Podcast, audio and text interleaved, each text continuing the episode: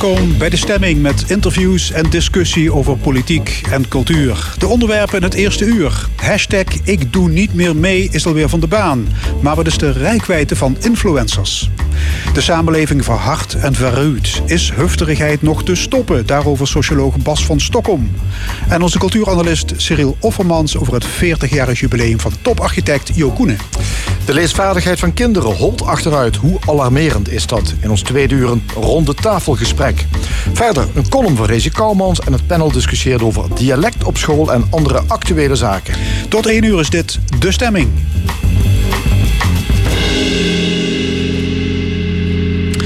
Het was een merkwaardige timing. De tweede golf breekt uit en een groep jonge artiesten keert zich tegen de coronaregels. Ze vinden dat de overheid mensen onnodig bang maakt. Er kwam een hoop kritiek los en het was meteen afgelopen met de hashtag ik doe niet meer mee. Toch roept de mediaactie de nodige vragen op. Waar halen die BN'ers hun informatie vandaan? Hoe groot is hun invloed op jongeren? Communiceren jongeren en overheid langs elkaar heen? En wordt de discussie op Instagram en andere sociale media onderschat? Allemaal vragen voor twee gasten: mediadeskundige Jan Bierhoff en muziekdocent Sander Ruiters. Goedemorgen allebei. Uh, Sander Ruiters, ja, die hashtag ik doe niet meer mee... dat was een overduidelijke uiting van ontevredenheid. Hè, wat je ook verder vindt van de manier waarop. Uh, er, ja, blijkbaar broeit er iets. Uh, merk jij dat ook? je geeft les onder andere aan de toneelacademie, ja, conservatorium. Ja, ja. Merk jij die ontevredenheid onder jongeren? Of misschien wel angst voor iets? Nee, ik merk het eigenlijk ik merk eigenlijk die ontevredenheid niet zo erg. Ik, ik, ik verbaasde me ook echt over die hashtag ineens. Want wat ik juist merk is dat uh, studenten, um, als ze onder elkaar zijn, um, uh, nog wel eens die uh, anderhalve meter overtreden. Ik kan me nog goed herinneren dat de lockdown was net afgelopen. Toen mochten er weer kroegen open. En u weet misschien, naast de toneelacademie zitten eh, café Tribunaal in eh, Maastricht. Dat is een uh, fijn café waar de studenten en de docenten elkaar vaak treffen. En, en daar kwamen mensen binnen en, en uit, uit soort van liefde en soort van niet-wetendheid. Oh, en dan werd er omhelst en zo. Dus dat, was even, even raar. En waren ook mensen aan het kijken van het gebeuren. Maar daarna was er juist een soort van besef van... oh, wacht even, maar ik wil in het weekend ook graag naar mijn opa en oma. Of uh, gewoon, ik, ik, ik, ik heb les van een docent die al wat ouder is... en die dat eigenlijk niet zo prettig vindt. Ik vind eigenlijk dat daar juist heel erg op wordt gelet. Sterker nog, zij proberen ook echt in die bubbel te blijven. Dus ze proberen ja, heel erg in die bubbel te blijven. Dus niet zo dat die jongeren elkaar bestoken met berichtjes waarin die coronaregels uh, bekritiseerd worden. Waar, weet ik, nee, nee, nee, nee, en ik, ik, ik denk ook dat we, dat, dat, dat we op een soort stadium zijn gekomen nu. Ook, uh, ja, er zijn zoveel meningen. Wat doet je mening er nog toe? We hebben denk ik gewoon eventjes te leven met wat er wordt besloten. Dat denk ik. Daarom mm. vond ik het ook echt een hele maffe maf idee. Hashtag ik doe niet meer mee. Ja. En, uh, onverwacht. Uh, onverwacht. Voor jou, ja. ja. Jan Bierhoff, ja, die actie van de, ik zal maar zeggen, min of meer bekende Nederlanders. Uh, die maakte ook wat los bij, uh, bij de overheid, hè, bij politici. Bestuurders leken overvallen te zijn. Had jij die indruk ook?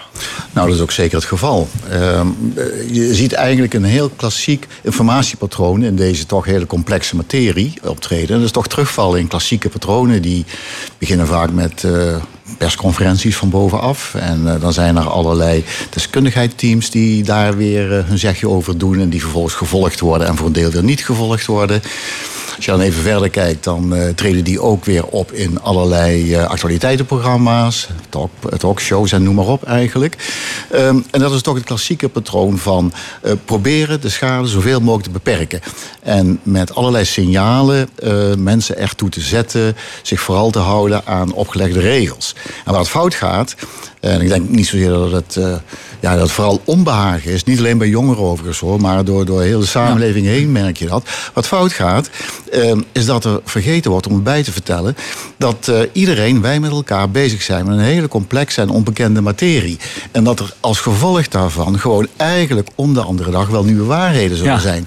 En er wordt eigenlijk in alles wat van, moet maar even de kansel wordt afgekondigd... net gedaan alsof degenen die spreken de wijsheid een pacht hebben. Ja. Dat is niet zo slim. Die persconferentie, dat is eigenlijk niet meer van deze tijd. Nee. Nee. Nee, dat is toch terugvallen in oude patronen. Uh, uh, voor een deel ook bij gebrek aan beter.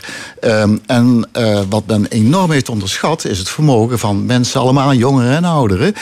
om daar doorheen te prikken. Want zo dag A het ene verhaal... en drie dagen later weer een ander verhaal. En die twee zaken zijn niet met elkaar te rijmen. Ehm, en ja, onze, ja, onze mededelers van bovenaf, die, die sloffen maar vrolijk verder daarmee. En reageren niet op het feit dat mensen toch uh, door hen in onzekerheid worden gebracht. Dus er is veel meer onzekerheid dan onbehagen. Denk ik. Ja, want Sander Ruiters, kijken studenten van jou, kijken die eigenlijk wel naar die persconferentie van de minister-president? Dat zou ik eigenlijk, dat zou ik eigenlijk niet zozeer weten of ze daarnaar kijken. Uh, het wordt natuurlijk wel, kijk, als wij, de, als wij de academie nu binnenlopen, dan worden we gemeterd. We, krijgen, we worden getemperatuurd ook voordat we door mogen lopen. Uh, we moeten een mondkapje dragen in de gangen en zo. Dus, en, en, al die, en al die studenten leven dat echt na. Ik kan me uh, de eerste vergadering van het jaar herinneren dat we eigenlijk nog zoiets, van het schooljaar herinneren, dat we eigenlijk nog zoiets hadden van, oh, we gaan allemaal samen openen. En, hmm. en gaandeweg die vergadering werd het zo van, ja, maar daarna moeten we dan en al, dat gaan we cancelen. Dus um, ik, ik weet niet of ze. Dus ik merk dat de studenten echt wel welwillend zijn en het begrijpen en het ook, en het doen. Hoe, hoe, nemen studenten tussen de 20 en de 30, uh, dat is een beetje de categorie waar jij mee werkt, hoe nemen die nieuws tot zich?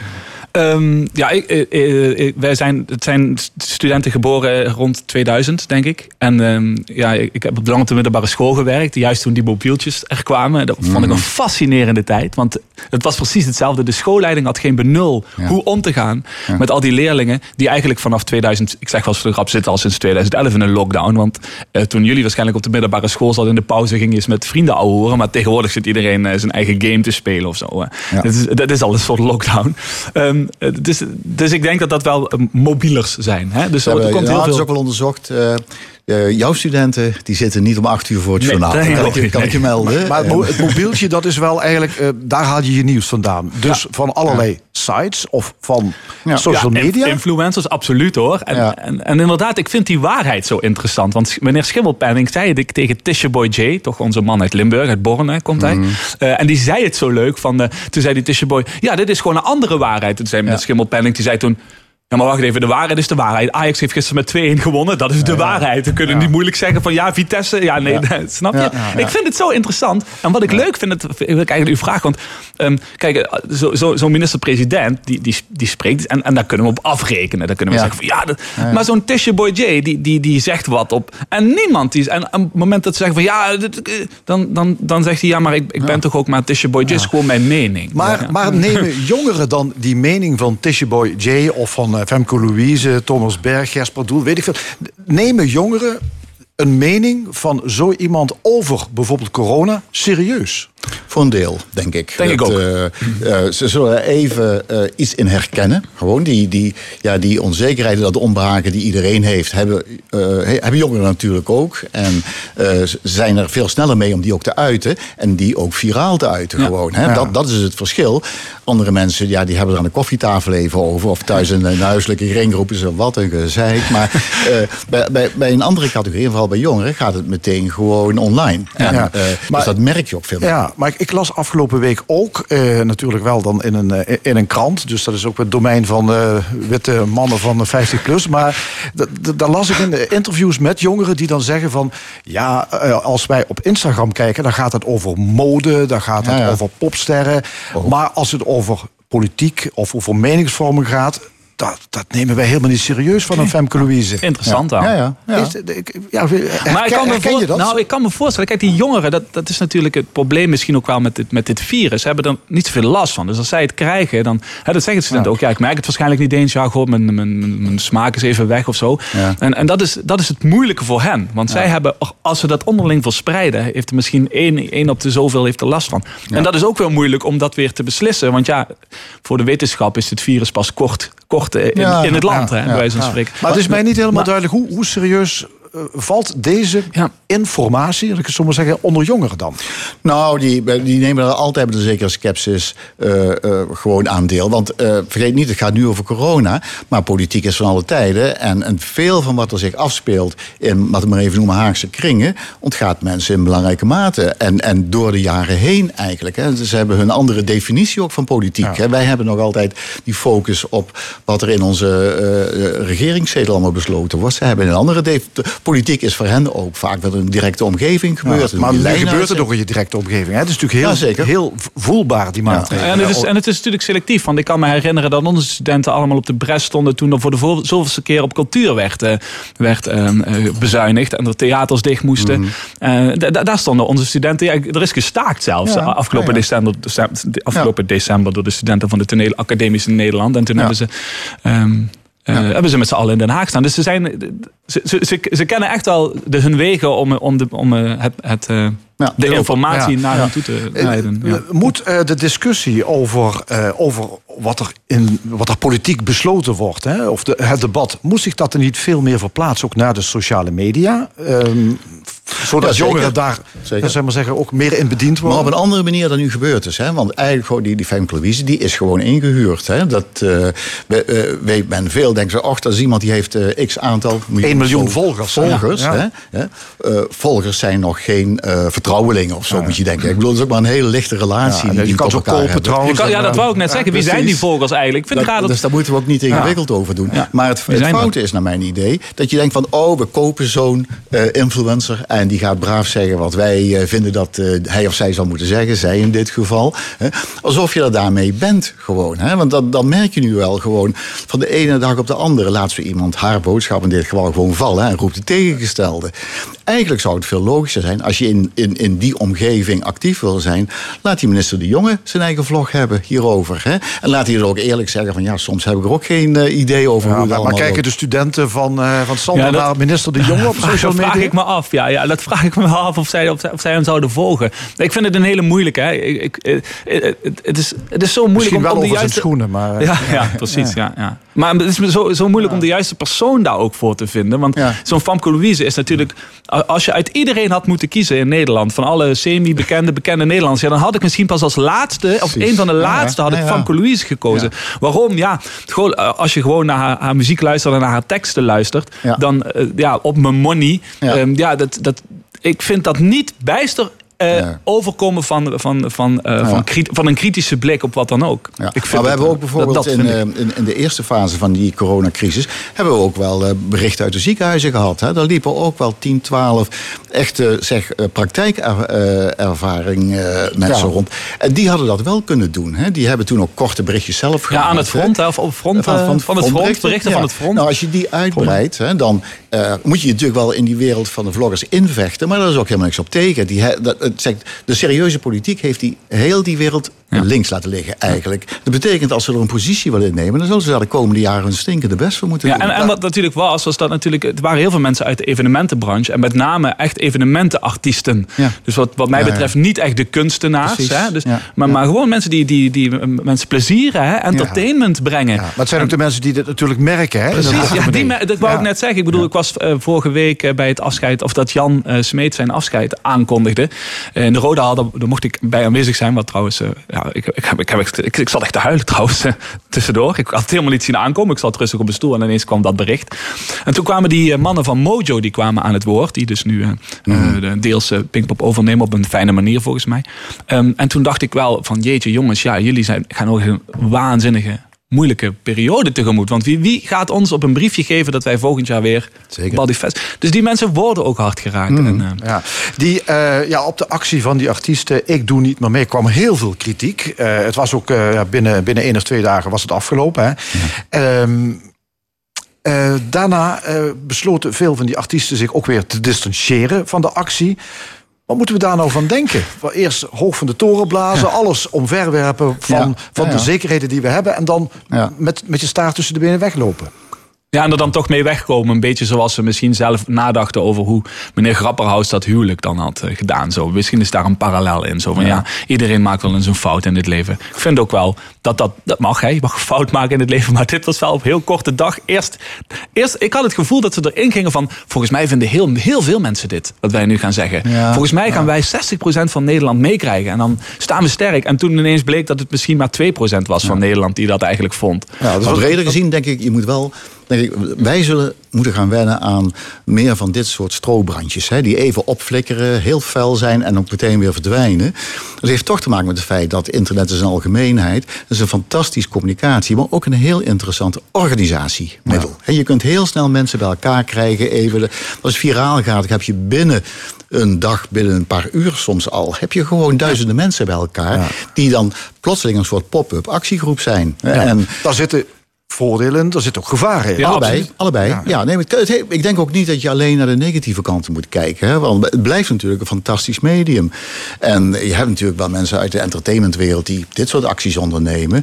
Maar ik zie vergelijkbare dingen in de wereld van de wetenschap gebeuren. Gewoon met mensen over heel de wereld elkaar snel weten te vinden. Met elkaar dingen uitwisselen, initiatieven ontplooien. Er zijn een heleboel sectoren waar er een waanzinnige zegen voor is. Dat, dat die mogelijkheid Ja, en wat spannend is, is die bubbel waar je in leeft. Hè? Want als je dus deze mening hebt en je gaat daar heel veel op googlen en zo. Ik, ik, ik keek laatst toevallig naar uh, The Social Dilemma op uh, Netflix. Mm. Mm. Waar het gaat over de bubbel waar jij je in bevindt op Facebook. En dat dat echt heel persoonlijk... Ik heb ooit eens een keer zo'n bubbelruil gedaan. Uh, heel lang geleden. -hmm. um, en dat is onwijs interessant. Het zijn, bubbelruil? Ja, bubbelruil. Gewoon wisselen van Facebook met iemand. En er was nog wel iemand die ik redelijk goed kende. En toch, maar die zit toch ook wel in jouw bubbel eigenlijk? Ja, maar de vreemde is dus dat hij toch heel wat anders zag op zijn timeline dan ik. Terwijl ik, die wou die mensen die hij had ook wel zien. Zo, weet je. Ja, ik ben meer een... Ik ben meer een, een, een lezer. Ik, ik, ik schrijf niet zoveel op die, op die uh, social media. Maar dat vind ik, ik vind dat ook wel een gevaar. Want ja, ja. Maar, maar het is wel zo, als de overheid eigenlijk slim wil acteren op social media, dan zou ze dus eigenlijk met mensen die ja, uit de echte wereld komen, die, die, die, spreken wel het meeste aan, begrijp ik. Ja, misschien wel. En ik zou, ja, ik zou toch maar eens uh, onderzoek doen naar die algoritmes vooral. Hoe kom ik bij iemand binnen op die timeline? Want het is ja, echt waar, het is heel selectief wat je ziet hoor. Op je, ja. Uh, Frank, als wij zouden ruilen, heb je Facebook, oh, Frank? Ja, zeker. Ja, moet je dus ruilen misschien. Terwijl wij kennen veel mensen uit evenwicht allebei. Wordt heel iets anders. Ja, wordt heel iets anders. Oké, okay, dankjewel. Uh, Sander Ruiters en Jan Bierhoff. Leven we om met schrijver Tommy Wieringa te spreken in de bloeitijd van de vloek en de vervloeking. Zo dadelijk in de stemming socioloog Bas van Stockholm over agressie, onfatsoen en verhuftering. Na dit lied van de Staple Singers, I'll Take You There.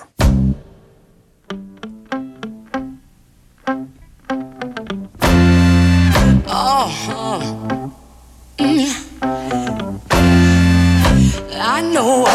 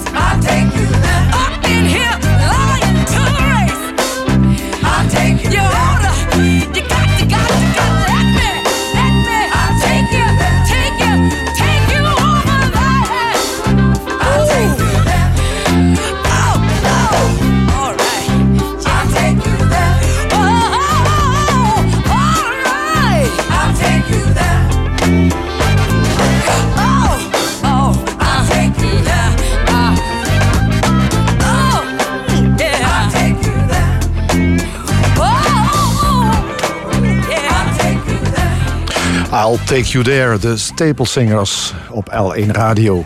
Voetbalsupporters in het stadion moeten gewoon hun bek houden. Grof taalgebruik deze week van minister-president Mark Rutte. Het past in de trend van taalverruwing. Ook in politiek Den Haag is dat doorgedrongen. Maar het is niet alleen de taal. De hele maatschappij verhardt en verruwt. Politici worden bedreigd, agenten agressief bejegend... en er is agressie in het verkeer. De verhuftering is alomtegenwoordig. Socioloog Bas van Stockholm, verbonden aan de Radboud Universiteit Nijmegen, heeft daar het nodige over gepubliceerd. gepubliceerd sorry. En hij is onze volgende gast. Meneer van Stockholm, welkom. Uh, ja, wat dacht u toen u uh, premier Rutte dat hoorde zeggen? Supporters moeten hun bek houden. Ja, ik kon me er eerlijk gezegd wel iets bij voorstellen. Hè. Eh, het, het, heeft ook wel een functie om, uh, om zoiets te zeggen. mits in een bepaalde context. Hè. Als een trainer dat zegt of een leraar of een jongerenwerker... dan heeft dat een bepaald pedagogisch nut, zou je kunnen zeggen. Uh, of het zo verstandig is om dit te zeggen in het publieke domein, hè, in de publieke, uh, uh, publieke meningsvorming, domein. Ja, dan denk ik dat je dat niet moet doen. Want dan, dan komt zo'n opmerking natuurlijk als een boemerang op je terug. Ja, maar hij heeft zelf toegegeven dat hij dat woord niet had mogen gebruiken, moeten gebruiken. Is daarmee de kous af? Ja, nou ja, ik denk het wel. Maar goed, ehm, in zekere zin is Rutte wel een recidivist. Want hij heeft eerder natuurlijk gesproken over doe eens normaal man. Ja.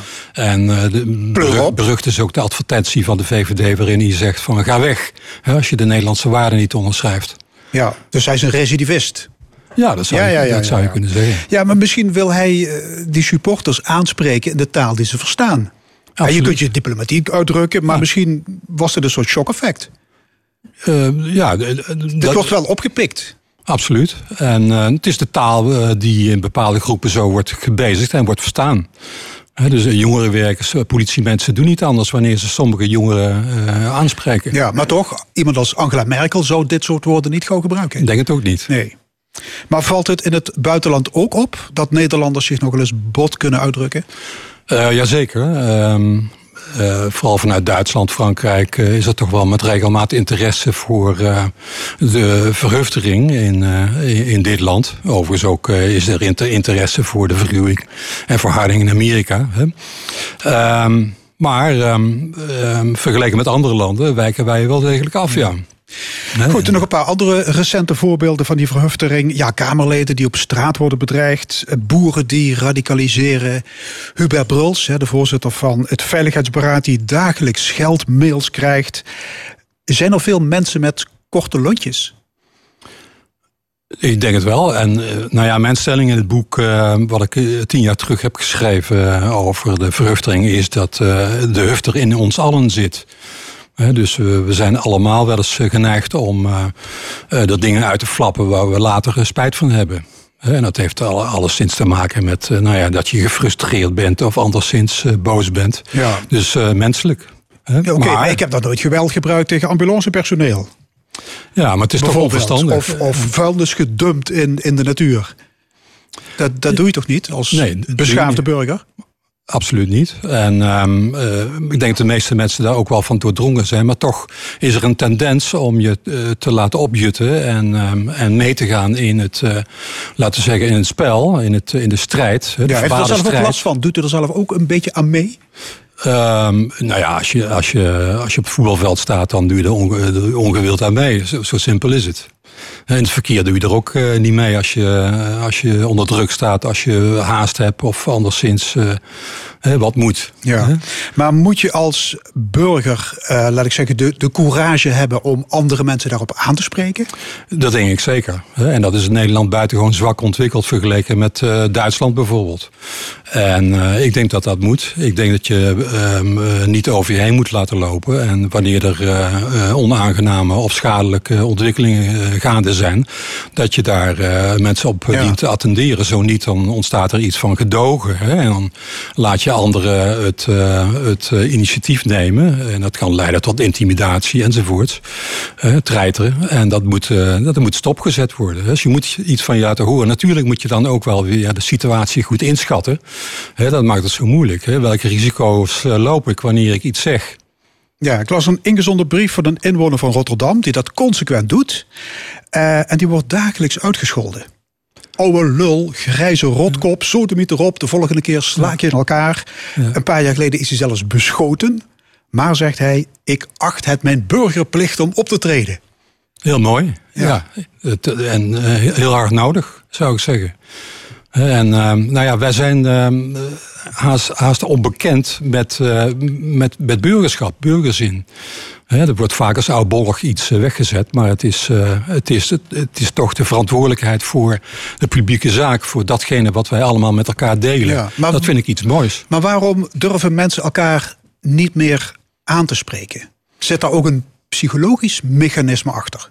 Ja, tal van redenen. Hè, maar uh, het is ook niet durven vaak. Hè. Het is natuurlijk een waagstuk. Maar uh, wat er vooral achter zit is denk ik dat wij uh, niet meer willen moraliseren. Hè. Je wordt heel gauw als een uh, bemoeial weggezet. Ja. We leven in een liberaal land. Iedereen liberaal, heeft zijn vrijheidsdomein. De, liberale, liberale vrijstaat, vrijstaat Nederland. En iedereen uh, staat op zijn strepen en, uh, en uh, de uitingsvrijheid is wordt als iets absoluuts gezien. En niemand gaat het wat aan. Ik ben, ik ben baas, ik bepaal zelf de regels wel. Dat is een beetje die mentaliteit die samenhangt met die libertaire vrijstaat Nederland. En dat is de reden waarom de sociale controle is, is verschrompeld in dit land. Absoluut. En die had zijn, zijn functie. Die had ze absoluut zijn, ja. heeft, heeft altijd zijn functie. Als je kijkt naar instituties, scholen enzovoorts. Uh, uh, gelukkig maar. Uh, maar op, in, de, in de publieke ruimte is dat een groot probleem geworden. Denken de treinen. of, nou ja. Dat is ehm, buitengewoon problematisch. U zei net, ik heb daar tien jaar geleden al een boek over geschreven. Wat een hufter. dus ja, het is geen nieuw fenomeen. Is het de afgelopen tien jaar misschien nog erger geworden? Ja, mijn inschatting is dat uh, die tendens uh, vrolijk uh, zich doorzet. En um, um, dat heeft, nou laat ik het zo zeggen, je ziet de verschuiving van de onnodig kwetsen, waar een grote groep mensen altijd wel lol in heeft gehad, naar um, tendentieuze, tendentieuze uitlatingen. Hè? Dus het moedwillig, moedwillig de waarheid naast je neerleggen. En, of, nou ja, en ook eh, de andere waarheden, zoals zo even werd gezegd, eh, naar voren brengen. Dus dat, dat tendentieuze, dat is eh, in opgang, is mijn inschatting. En dat heeft ook te maken met die social media. Ja. En dat heeft ook te maken met het verdienmodel wat achter die social media zit. Het loont, het geeft meer kliks en het geeft ook meer kijkcijfers wanneer je anderen confronteert of wanneer je anderen afzeikt of, of treitert. En dat noemt u het verdienmodel? Dat is een verdienmodel. Dus je, je, je, je treitert, je, je zeikt af, je krijgt meer kliks. Ja, dat, dat zit erachter. Dat is het economische aspect. Maar goed, het, uh, uh, nogmaals, het is ook een uh, spel, een verbaal spel van wie, wie is het sterkst. het recht van de sterkste. En ja, dat, dat, dat, ja. dat zit er. Maar dat boek van u van tien jaar geleden hoeft u eigenlijk niet, daar hoeft u niet noemenswaardig veel aan te veranderen. Je kunt er een hoofdstuk ja, toevoegen. Ja, ik denk het toch wel. Nou ja, goed. Maar de analyse aan zich lijkt me nogal... Ja, de ik heb het nog eens doorgelezen, maar... Ja, de analyse het, aan, aan, zich staat wel. afbrokkeling gezag, dat zien we thuis uh, bij uh, politieagent op straat, leraar voor de klas.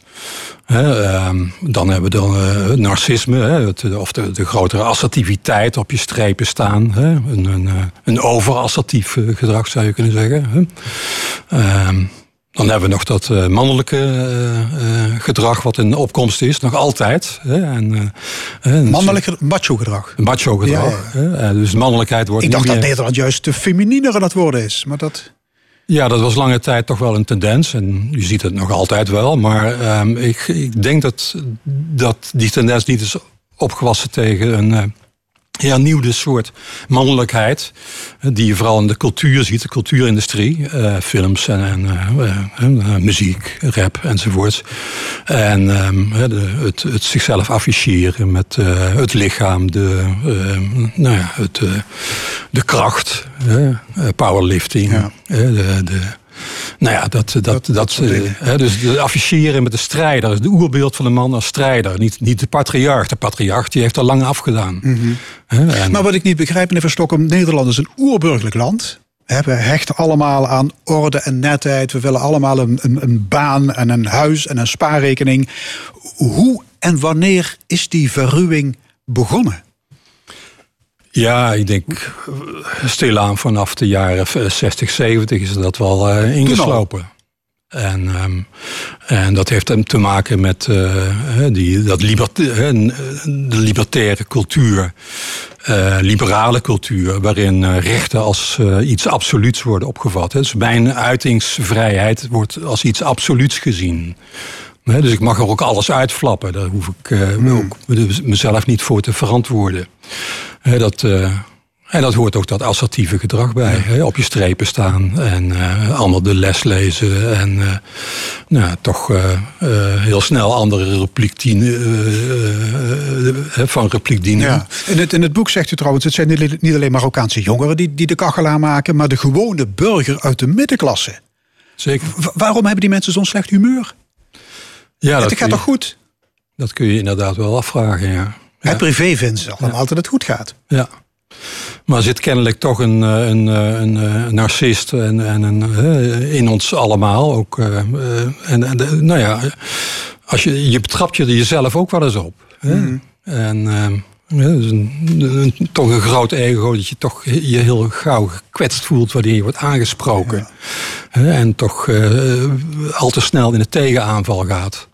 En um, dus kennelijk is er dat ingeslopen in onze burgerlijke cultuur. Ja, dat zijn gevoelens van onbehagen.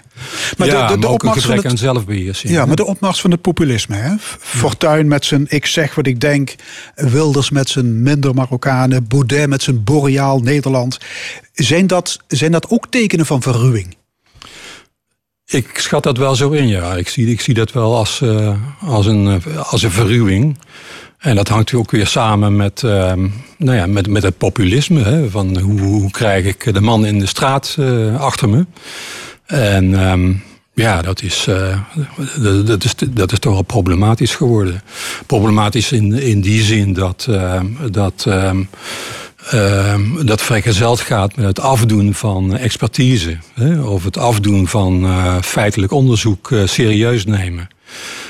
en wij hebben genoeg van experts. Dat is een befaamde uitspraak van die Engelse minister Gove een aantal jaren terug. Wetenschap is ook maar een mening. Alternatieve feiten, dat soort, ja, dat soort dingen. feiten. Ja. U kent ongetwijfeld hoogleraar Hans Botelier.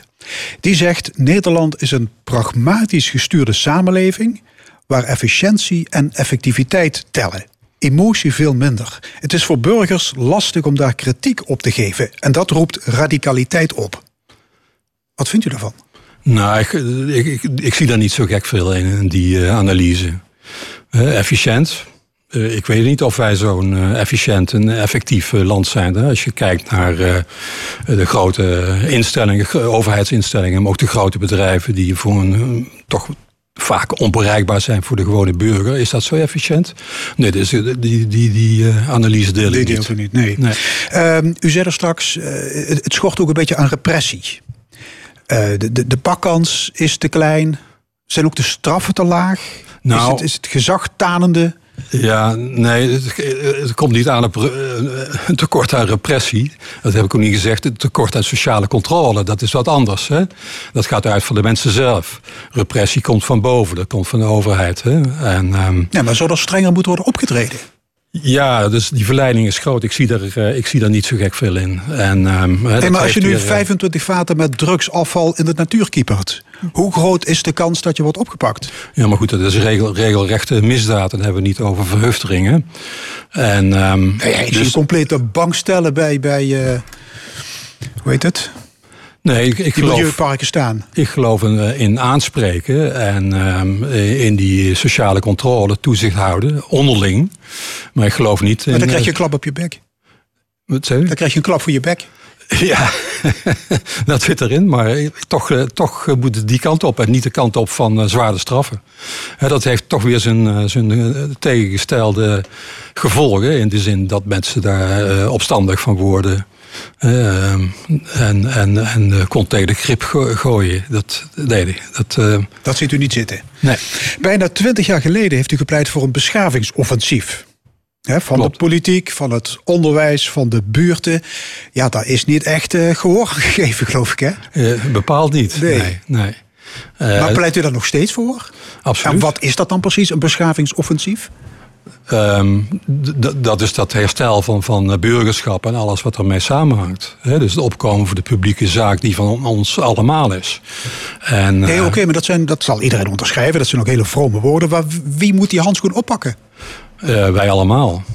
Maar uh, ik, ik, bestrijd dat, het, uh, dat dat besef levendig is bij ons allemaal. Ik zie daar toch wel een grote verwatering. En zelfs de rechtsstatelijke idealen, daarvan vraag ik me vaak af of dat nog wel zo sterk leeft. Welke rechtsstatelijke idealen? Nou, dat het parlement er is om tot verstandige beslissingen te komen en dat, dat, dat het een controlerende macht is.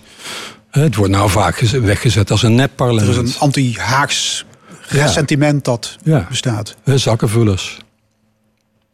Hoe krijgen we burgerzin en fatsoen weer terug?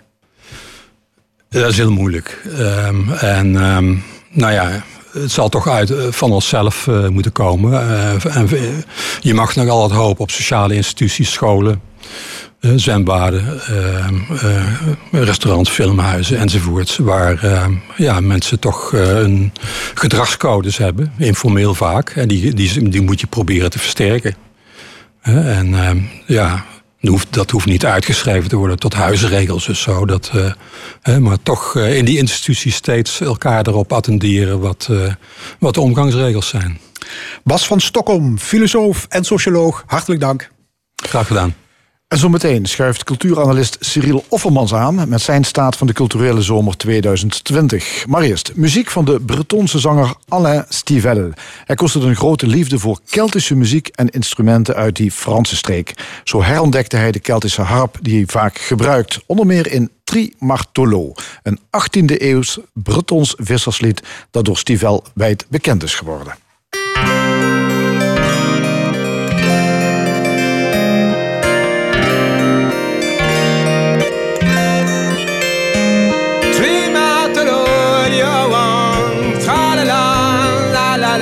martello di Owen, i foni d'ave agiti, martello di Owen, tra la la la la la la, tri martello di Owen, i foni d'ave agiti,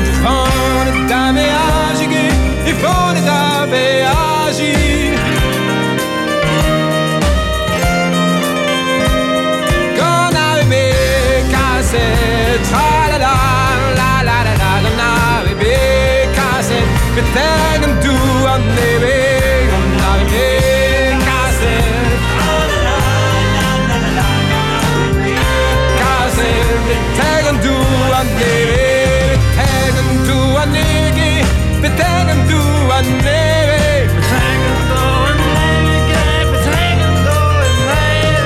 Kischen kischen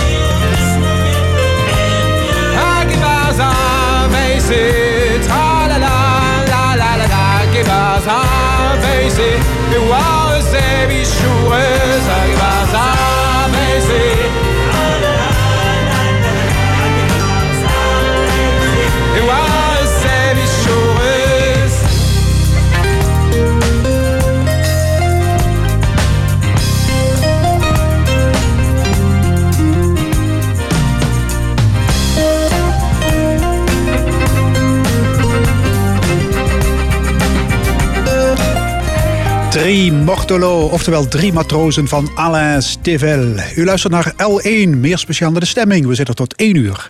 We zijn toe aan onze vaste rubriek De Analist. De Analist. Vandaag onze cultuuranalist Cyril Offermans. Goedemorgen, Cyril. Oh, goedemorgen. Ehm, ja, dit is denk ik het moment om eens te kijken hoe de cultuurwereld erbij staat. Hè, dat wilde jij doen als eh, cultuuranalist hier in de stemming.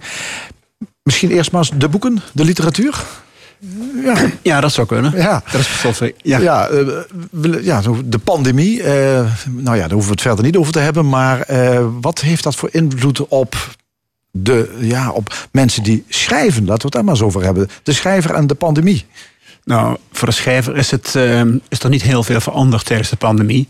De schrijver is sowieso wel altijd een heremiet geweest die ergens op zijn zolderkamer of waar dan ook zich verdiepte in zijn werk. Liefst ongestoord door wat dan ook. En dat werd in deze omstandigheden natuurlijk alleen maar vanzelfsprekender om dat te doen. Dus voor het eigenlijke werk van de schrijver is dan in dat opzicht niet veel veranderd. Het is wel zo dat um, er in, het, in de hele literaire, het hele literaire instituut dat het nodige veranderd is, moeten we vrezen. Alhoewel dat nog niet heel erg duidelijk is wat dat precies zal zijn en hoe desastreus dat eventueel zal uitpakken. Ja, dus niet zozeer de schrijver, maar het gaat om zeg maar zeggen, alles wat, wat er gebeurt met de verspreiding van boeken. Met de verspreiding, met de distributie en ook van het, maken van boeken. Ja? dus uh, uitgeverijen uh, beginnen natuurlijk ook te merken dat de verkoop uh, stagneert. En dat uh, de boekwinkels minder bestellingen doen. En ook minder geneigd zijn om wat ze toch al bijna niet deden, namelijk om meer ambitieuze en, laat ik maar zeggen, moeilijker geachte boeken in te kopen. Ja, je zou kunnen zeggen, mensen hebben meer tijd om te lezen, omdat er ja, veel minder activiteiten zijn. Dat is waarschijnlijk wel zo, maar dat neemt niet weg dat uh, lezen een vorm van concentratie en ook van innerlijke rust veronderstelt, voordat je dat goed kunt. En die innerlijke rust die is juist op het ogenblik juist in hoge mate afwezig. Ik denk dat mensen veel eerder geneigd zijn om uh, urenlang Netflix-films te bekijken, dan zich in boeken te, op boeken te concentreren. Wat toch een stuk uh, lastiger, een stuk moeilijker is, een stuk meer, ja, wat ik zeg, innerlijke rust veronderstelt voordat ja. je dat kunt. En heeft dat met deze pandemie te maken? Of heeft dat te maken met ja, hele andere ja, die pandemie... invloeden die er van alle kanten zijn tegenwoordig? Allebei, maar die pandemie heeft natuurlijk wel voor, een stress, voor, voor veel stress gezorgd onder de mensen. Um, om allerlei redenen die ik nou niet hoef te repeteren, want die kennen we allemaal, die redenen. Maar die, die stress zorgt er natuurlijk wel voor dat die toegenomen vrije tijd niet automatisch ook vruchtbaar wordt omgezet in nuttige dingen, zou je kunnen zeggen. Of in dingen die ja, met literatuur of met andere, met wetenschap of wat dan ook te maken hebben. Dus ik vrees dat um, op wat langere termijn de omstandigheden in de literaire wereld zullen verslechteren. Dat er minder ambitieuze boeken zullen worden uitgegeven. Uh, dat er ook boekhandels, want dat hangt natuurlijk allemaal met elkaar samen. Uh, dat boekhandels uh, voor een deel zullen verdwijnen. En met name die boekhandels die gespecialiseerd zijn in, laat ik maar zeggen, literatuur, wetenschap, die zullen het extra moeilijk krijgen. De meer populaire boekhandels, of die boekhandels met een enorm breed assortiment, zullen daar waarschijnlijk iets minder last van hebben, omdat die zich weer meer kunnen concentreren op de bestsellers. En dat blijft natuurlijk toch wel weer lopen. Dat, merk je, dat, is, dat is juist een toenemende tendens dat de boekenverkoop zich steeds meer richt op een klein aantal boeken, waarvan er steeds meer verkocht worden. de boekentop 10 die zal wel te, blij, te vinden die, blijven. Ja, natuurlijk, ja. maar dat uh, is dan kluun en weet ik het wat allemaal niet. En dat, uh, dat is niet iets waar je speciaal uh, de betere boekhandel voor nodig hebt. Nee. Je bent zelf trouwens ook bezig met een nieuw boek. Je werkt ja. ondanks alles gewoon stug door. Ik heb hard gewerkt de afgelopen tijd, mag ik wel zeggen. Het boek is, is inderdaad af, ja. klaar. Dus ik ben net de afgelopen weken met de drukproeven bezig geweest. En als het goed is, komt het begin november uit. Ja, kun je... Inshallah, zal ik maar zeggen, want je weet het maar nooit. Nee, nee. Waar gaat het over? Je, is... Het, is een, het is een journaalboek waarbij ik op meer dan 100 of 150 actuele gebeurtenissen van het afgelopen jaar essayistisch inga. Dus het zijn samenhangende essays van uh, meestal natuurlijk over culturele onderwerpen, literaire onderwerpen, maar ook filosofische onderwerpen, politieke onderwerpen. Ik uh, werk meestal in dat grensgebied van uh, literatuur, ja. filosofie, politiek. En dat is in dit geval ook zo. Maar dat is een soort vervolg op mijn vorige boek. Misschien dat we het daar later nog eens ja. over kunnen hebben. Um, Alleen in dit geval is het meer een samenhangboek geworden. Meer okay. een kaleidoscoop van teksten die elkaar als het ware uitnodigen. We houden het in de gaten later uh, dit ja. jaar. Ja. Je bent ook een uh, film, theater, concertbezoeker. Um, heb jij je al in de zalen gewaagd? Um, voor, precies een week geleden zat ik, eh, ben ik naar een paar concerten van Musica Sacra geweest. Zeer de moeite waard. Um, ja, dat is een instelling die uh, bedreigd wordt door enorme subsidiekortingen. Of misschien zelfs wel het helemaal verdwijnen van die subsidies. En wordt, daardoor wordt Sacra ook eens een voorbestaan uh, bedreigd. En dat is, een, uh, ja, dat is buitengewoon pijnlijk als dat zou gebeuren. Ja. Um, ik was vorige week zaterdag, vrijdag of zaterdag, ik weet niet meer precies, um, in het openingsconcert. Twee openingsconcerten. Um, het viel me op dat het in het Theater aan het Vrijthof heel goed geregeld was. Ook in de Sint-Janskerk, waar ik even was.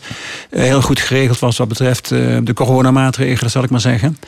Um, maar tegelijkertijd viel me ook op dat ook onder het zogenaamde, nou toch betrekkelijk elitaire publiek, dat dit soort concerten bezoekt, uh, sprake was van behoorlijk huft. Jullie hebben het hele tijd over hufterig gedrag gehad. Nou, dat hufterig gedrag, dat is niet het voorrecht van de jongeren, is mij gebleken, al de nodige keeltobbers. Maar ook in die concertzalen, waar je toch in het algemeen met de, nou ja, zeg maar met de elite van Maastricht en om, omstreken ja. te maken krijgt. Ook daar bevinden zich op dat niveau uh, behoorlijk ergelijke vormen van hufterig gedrag. Wat, wat, wat mensen, nou ja, ja, mensen die in je nek staan te hijgen... terwijl iedereen weet dat je daar anderhalve meter afstand moet houden. Mensen die niet tevreden zijn met de aangewezen plaatsen... die allemaal keurig van tevoren zijn uitgebalanceerd... met anderhalve meter enzovoorts. Niettemin zijn er altijd de mensen die wat, die wat te zeiken hebben... en die vinden dat zij toch wel eigenlijk recht hebben... op een plekje vooraan, met beter uitzicht, beter, nou, dat soort dingen. Dat ergert mij natuurlijk mateloos, want ik ben zelf een hele uh, oplettende burger die zijn meters in acht neemt en die uh, wenst uh, de openbare zaak in dit opzicht gewoon fatsoenlijk te, daaraan te participeren. Ja, ja, ja. Uh, dat helpt niet mee voor, voor mensen. Dus om inderdaad naar de zaal te gaan, naar, naar het theater, naar het filmhuis. Nou, als je dit... Ik moet zeggen dat in het algemeen. Het vervelende is dat het natuurlijk altijd maar een paar mensen zijn die zorgen voor die ergernis. Want in het algemeen valt het wel mee hoor. Ik was uh, gisteren toevallig in, uh, of niet toevallig, ik was gisteren de, voor het eerst in meer dan een half jaar in een, in een bioscoop voor een overigens fantastische film, waar ik straks, misschien nog de gelegenheid voor krijg om daar twee woorden over te zeggen. Um, daar was het uh, ook wel prima. Het, het, is wel goed geregeld hoor. De, de organisaties doen verschrikkelijk hun best om te zorgen dat het wel goed gaat. En het gaat in het algemeen ook wel goed. Maar er zijn toch altijd weer mensen die denken dat ze speciale rechten hebben, die voorkruipen en die met hun neus vooraan komen staan. En dat zijn, dan die, dat zijn er maar weinig, maar die kunnen wel de boel aardig verzieken. Ja, we hadden het uh, uh, over het aanbod in de literatuur. Dat blijft wel, maar dan zeg je van ja, er zit eigenlijk aan de andere kant het verspreiden van die literatuur. Dat zal moeilijk worden. Uh, als je kijkt naar de films, uh, hoe zit het daar? Want dat is natuurlijk wel moeilijk om films ja. te maken in deze tijd. Nou, dus, dus ik denk dat bijna alle films die op het ogenblik nog uh, in première zijn gegaan. Die film die ik gisteren zag, die is deze week pas op gegaan. Ja, welke is het? Want anders blijft het zo mysterieus. Van Filippo Meneghetti, een onbekende regisseur. Want die heeft nooit eerder films, mensen geen speelfilms gemaakt.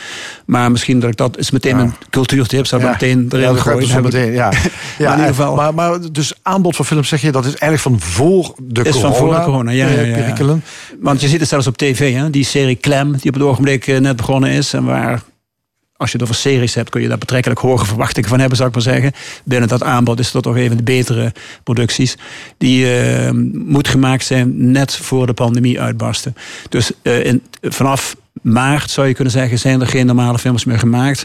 Uh, en er zal dus ook zal, zal, zal dus waarschijnlijk ook een hiaat komen in wat we te zien krijgen. Omdat er uh, stomweg uh, de effecten van, van, die, van dat hiaat, van het feit dat er nu een half jaar of langer, en waarschijnlijk nog veel langer, niks gemaakt kan worden. Tenminste, niet op de traditionele manier. Dat effect merk je natuurlijk pas volgend jaar of twee jaar, misschien nog veel later. Ja, ze heeft altijd een uh, na-el-effect, en is dat natuurlijk. Ja. Ja. Um, jij wilde het ook nog hebben over een uh, tentoonstelling die in Bureau Europa is ingericht. Dat ja. is uh, in Maastricht. Ja. Um, dat is een overzichtstentoonstelling van het werk van Jo Koenen. Ik heb hem ook gezien. Heel veel maquettes, ja. afbeeldingen van zijn werk. Ik zag zelfs ook allemaal schriftjes liggen waarin Jo Koenen allemaal tekent. Hij tekent alles. Ja, is een zeer wat, wat vond jij ervan? Ik was behoorlijk van onder de indruk. Maar ik ken het werk van Koenen al heel lang. Ik volg het ook al heel lang. Uh, hij is niet voor niks nu al... Het, het was een tentoonstelling ter gelegenheid van zijn 70ste verjaardag.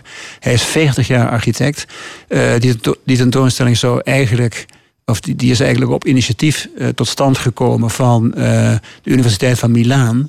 Uh, maar kon toen door allerlei omstandigheden die, die we nu wel ja. kennen niet doorgaan. Is opgepakt ja. hier in Maastricht. Maar wat, het... wat, vind je even van het. Uh, wat, is zo, wat maakt het werk nou, van Jo Koenen nou zo bijzonder? Nou, dat, dat wil ik nou meteen ja. zeggen. Het feit dat hij nu in Bureau Europa die expositie, die uitgebreide expositie heeft, dat is heel tekenend voor zijn werk. Want ik vind Koenen bij uitstek een Europese architect. Niet alleen omdat hij in heel Europa zo ongeveer, tenminste in West-Europa, Zuid-Europa, uh, zijn sporen heeft nagelaten als bouwmeester. Dus in met het maken van gebouwen. Maar heeft ook in talloze uh, steden in Europa lesgegeven aan universiteiten. Om zijn kennis en zijn inzichten door te geven. En om ook weer te leren van mensen die hij in allerlei uithoeken van Europa ontmoette. Uh, maar een van de meest typerende dingen vind ik dat hij in een van de films in Bureau Europa. Uh, brengt hij een soort ode aan zijn leraar klassieke talen op het gymnasium x jaar geleden. Dat vond ik heel typerend, want die man, die, die, ik weet niet of hij die bij naam noemt, dat doet ook verder niet toe. Die man heeft hem blijkbaar de ogen geopend voor de geschiedenis. En Jo Koenen is bij uitstek een historisch bewuste architect. Die vind je in Amerika niet. Die vind je in Azië ook niet. Daar, wordt, daar, wordt juist, daar, daar heeft men geen enkele interesse in geschiedenis. Tenminste, niet de bouwmeesters. In Europa natuurlijk wel. Koenen is misschien wel via die leraar klassieke talen ook op het spoor gezet van de allerbelangrijkste uh, theoreticus op het gebied van de architectuur in de Europese geschiedenis, namelijk Vitruvius, een Romein uit de eerste eeuw voor Christus. Die man heeft een uitgebreid werk geschreven, tien delen, waarin hij de positie van de architect uh, beschrijft in, in ook sociale termen, ethische termen enzovoort. En dat is een concept van een architect als een, als een man die alle mogelijke levensgebieden bestrijkt, waar Koenen waarschijnlijk het nodig van geleerd heeft. Ja. En, tot slot, want we zijn bijna aan het einde. Ja, uh, jammer. Jouw, jouw, filmtip, uh, noem hem even. Um, Deu heet de film, heel korte titel. Met een glansrol van Barbara Sukova, een van de beste actrices van Europa. Deu van Filippo Meneghetti. Uh, over twee oudere dames die al een hele leven lang een, een uh, liefdesrelatie hebben. Maar dat door allerlei omstandigheden hebben moeten verzwijgen. Maar nu helaas dat moeten, uh, nou ja, met allerlei verwikkelingen. Spannende en mooie film. Oké, okay, dankjewel. Cyril Offermans. Graag gedaan. Straks in de stemming een ronde tafelgesprek over de dalende leesvaardigheid van de jeugd. Waarom wordt er zo weinig gelezen en hoe kan die negatieve trend worden omgebogen? Verder een column van Rezi Kouwmans en een gloednieuw discussiepanel. Blijf luisteren, tot zometeen.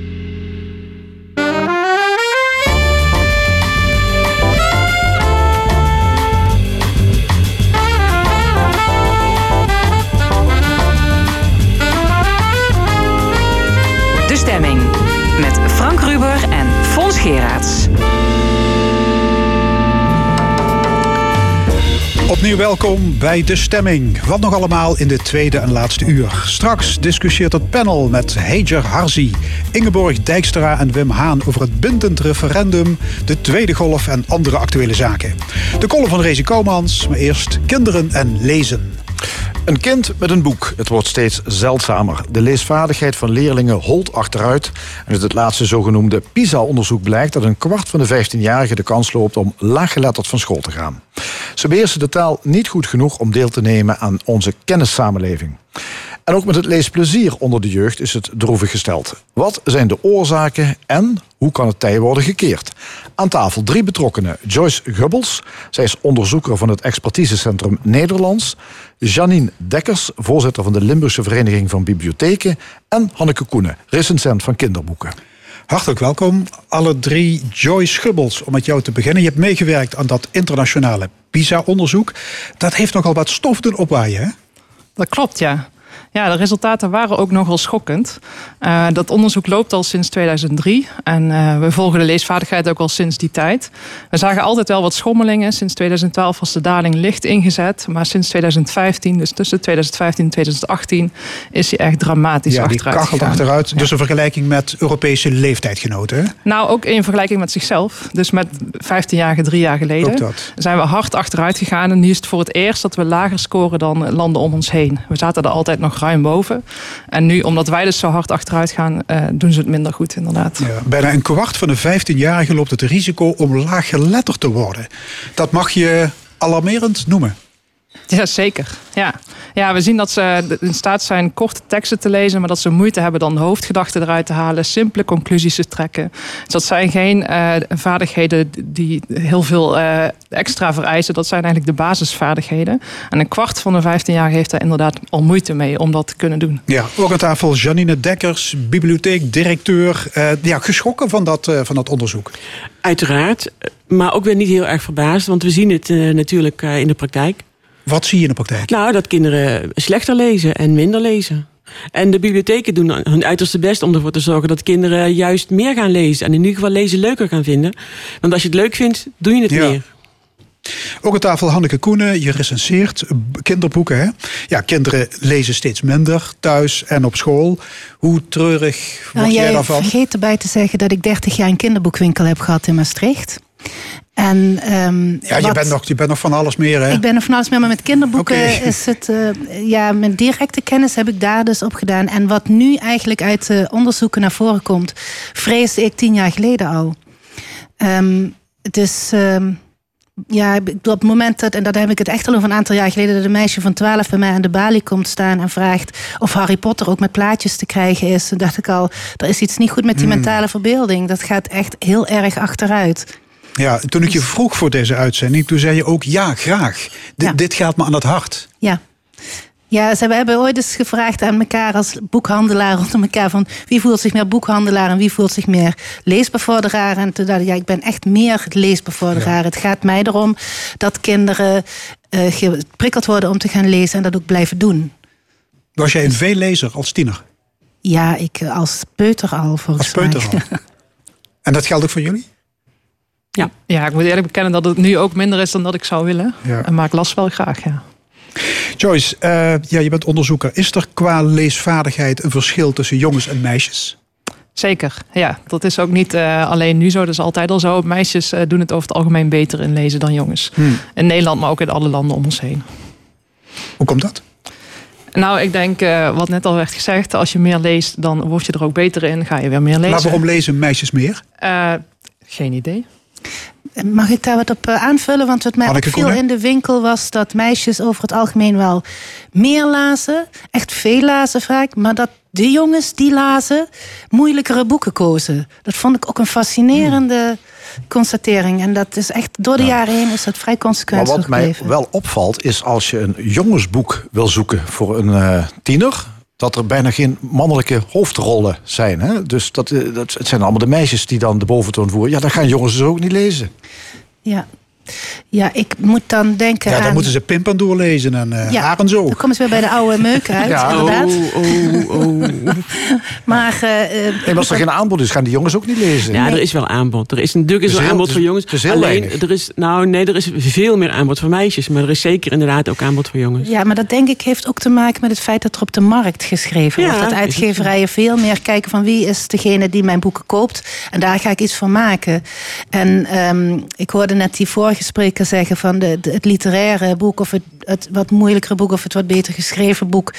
Het, het boek waar je wat meer moeite voor moet doen, dat komt eh, straks in de marge te staan. Dan denk ik dat dat zeker een risico is. Maar ik merk wel een tendens dat mensen beho- behoefte krijgen aan kennis over boeken. Dus het is belangrijk dat bibliothecarissen en boekhandelaren die er zijn, weten wat ze in hun winkel hebben. En hun moeite doen om degene die het boek wil aanschaffen of lezen. Ja, oké. Maar schort dat daar wel eens aan in de praktijk? Ja, Daar, daar schort het aan. Want nou ja, ik ben blij dat je Arends ook een pimpandoer noemt. Want wij, komen als bibliotheek op heel veel scholen. En dan zijn er leraren die zeggen, docenten die zeggen... ja, we hebben wel boeken. En dan staat er soms echt nog Arendsoog in de kast. En ik ga er helemaal van uit dat jij daar hele fijne herinneringen aan hebt... hoe geweldig die boeken vroeger waren. Maar dat is wel al, sorry dat ik zeg, een hele poos geleden. En er zijn, dat, is, dat spreekt kinderen van nu niet meer aan. Dus als je, als je nu een jongen van, van tien Arendsoog geeft... die weet totaal niet, die weet zich daar geen weg mee... als die, daar wordt hij helemaal niet blij van. En dan denkt hij, ja, lezen is niks voor mij. Dus je moet ook zorgen dat er boeken zijn die wel gaan over wat jongens van nu leuk vinden. Ja, waar is lezen eigenlijk goed voor? Nou, ik denk, ik denk dat lezen eigenlijk een beetje de basis van alles is. Maar wat ik een fascinerend vond om te ontdekken was dat onze hersenen, wat ze. Uh, uh, wat je hersenen meemaken, dat ervaren ze als iets wat echt gebeurt. Dus als jij een boek leest en je gaat daar helemaal in op, dan is dat voor jou hersenen een ervaring alsof ze het echt mee hebben gemaakt. Dus het verbreidt heel erg je sociale wezen, je, je empathisch vermogen. En op die manier. Maar dan heb Hmm. ik het niet over de uh, Geronimo Stiltons en de Leven van een Loser boeken, dat soort dingen niet. Nee. Goed, laten we het hebben over uh, de oorzaken van de ontlezing. Ik wil er een paar aan jullie voorleggen. Om te beginnen het onderwijs. Wordt in de klas te weinig aandacht besteed aan lezen? Mag ik? Hanneke Koenen? Ja, maar dan ben ik de hele tijd Ja, maakt niet woord. Oh, ik vind het diep en diep triest zoals het onderwijs met lezen omgaat.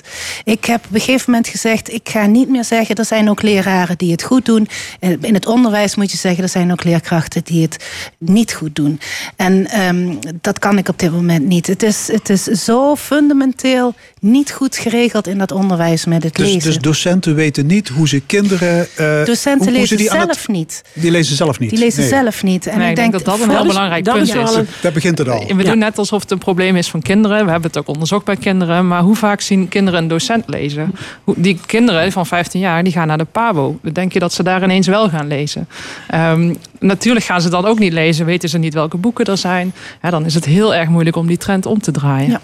Ik ben in, paar jaar geleden bij een congres geweest voor PABO-docenten Nederlands. Dus die aan de toekomstige leerkrachten Nederlands moeten, of ja, die hun moeten gaan leren. En daar werd gezegd, we kunnen ze niet dwingen om eh, kinderboeken te lezen. Want ja, dan vinden ze het misschien dadelijk niet meer leuk en dan doen ze het niet meer. En toen dacht ik, potverdikke, je bent een vakopleiding. Dan mag je toch wel eisen stellen. Ja, maar goed, er wordt voortdurend gezegd, ja, het ligt aan de kinderen. Die vinden lezen eh, stom en, en saai. Maar ja, als de docenten het zelf niet doen, ja, dan kunnen we net zo goed Het, ophouden. het, hè? ligt Dan- niet aan de, het ligt niet aan de kinderen. kinderen. Kinderen kan je daar niet de schuld van geven. Kinderen moeten, ze moeten een voorbeeld hebben, inderdaad. Hun ou- ouders lezen ook niet. Dus als, als er thuis niet gelezen wordt, dan hebben ze geen voorbeeld. En als er op school, eh, als de leerkrachten het niet, er niet enthousiast over worden. Ja, hoe, kinderen worden niet uit zichzelf enthousiast over iets. Ja, sommige Je hebt van die echte leeskinderen die uit zichzelf lezen. Maar heel veel kinderen, eh, kinderen worden ook niet uit zichzelf enthousiast voor een sport. Die moeten ook op een clubje. Dat moeten ze ook leren. Kinderen worden ook niet enthousiast voor muziek maken. Dat moeten ze ook. Iemand moet ze dat voordoen en iemand moet ze dat leren. Zo is met lezen ook. Joyce, Ja, wat we zien op scholen is dat de begrijpelijk leeslessen vaak als een aparte les wordt gegeven, wat al wat vreemd is. En dat leerlingen dan een tekst voor hun neus krijgen over een onderwerp voor de hele klas hetzelfde. Het is maar de vraag of je dat interessant vindt. En dan moeten ze daar vragen over beantwoorden.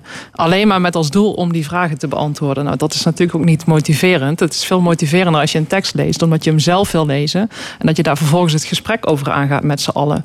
Eh, en dat kan eigenlijk met alle teksten. Dat kan ook met teksten uit het aardrijkskundeboek, uit het geschiedenisboek of uit de krant, uit welke vorm dan ook. Dus jij zegt begrijpend lezen, dat vak moet je integreren in bestaande vakken. In geschiedenis en aardrijkskunde. Ja, het is prima om daar expliciet aandacht aan te besteden, om strategieën aan Ja. te leren, om te uit te leggen hoe doe je dat nou goed begrijpend lezen. Maar het zou echt de hele dag door terug kunnen komen. Ja, dus een tekst over de Eerste Wereldoorlog, noem maar, maar iets. Daar kun je ook diep lezen op loslaten. Ja, dan ben je ook aan het begrijpend Ja. lezen.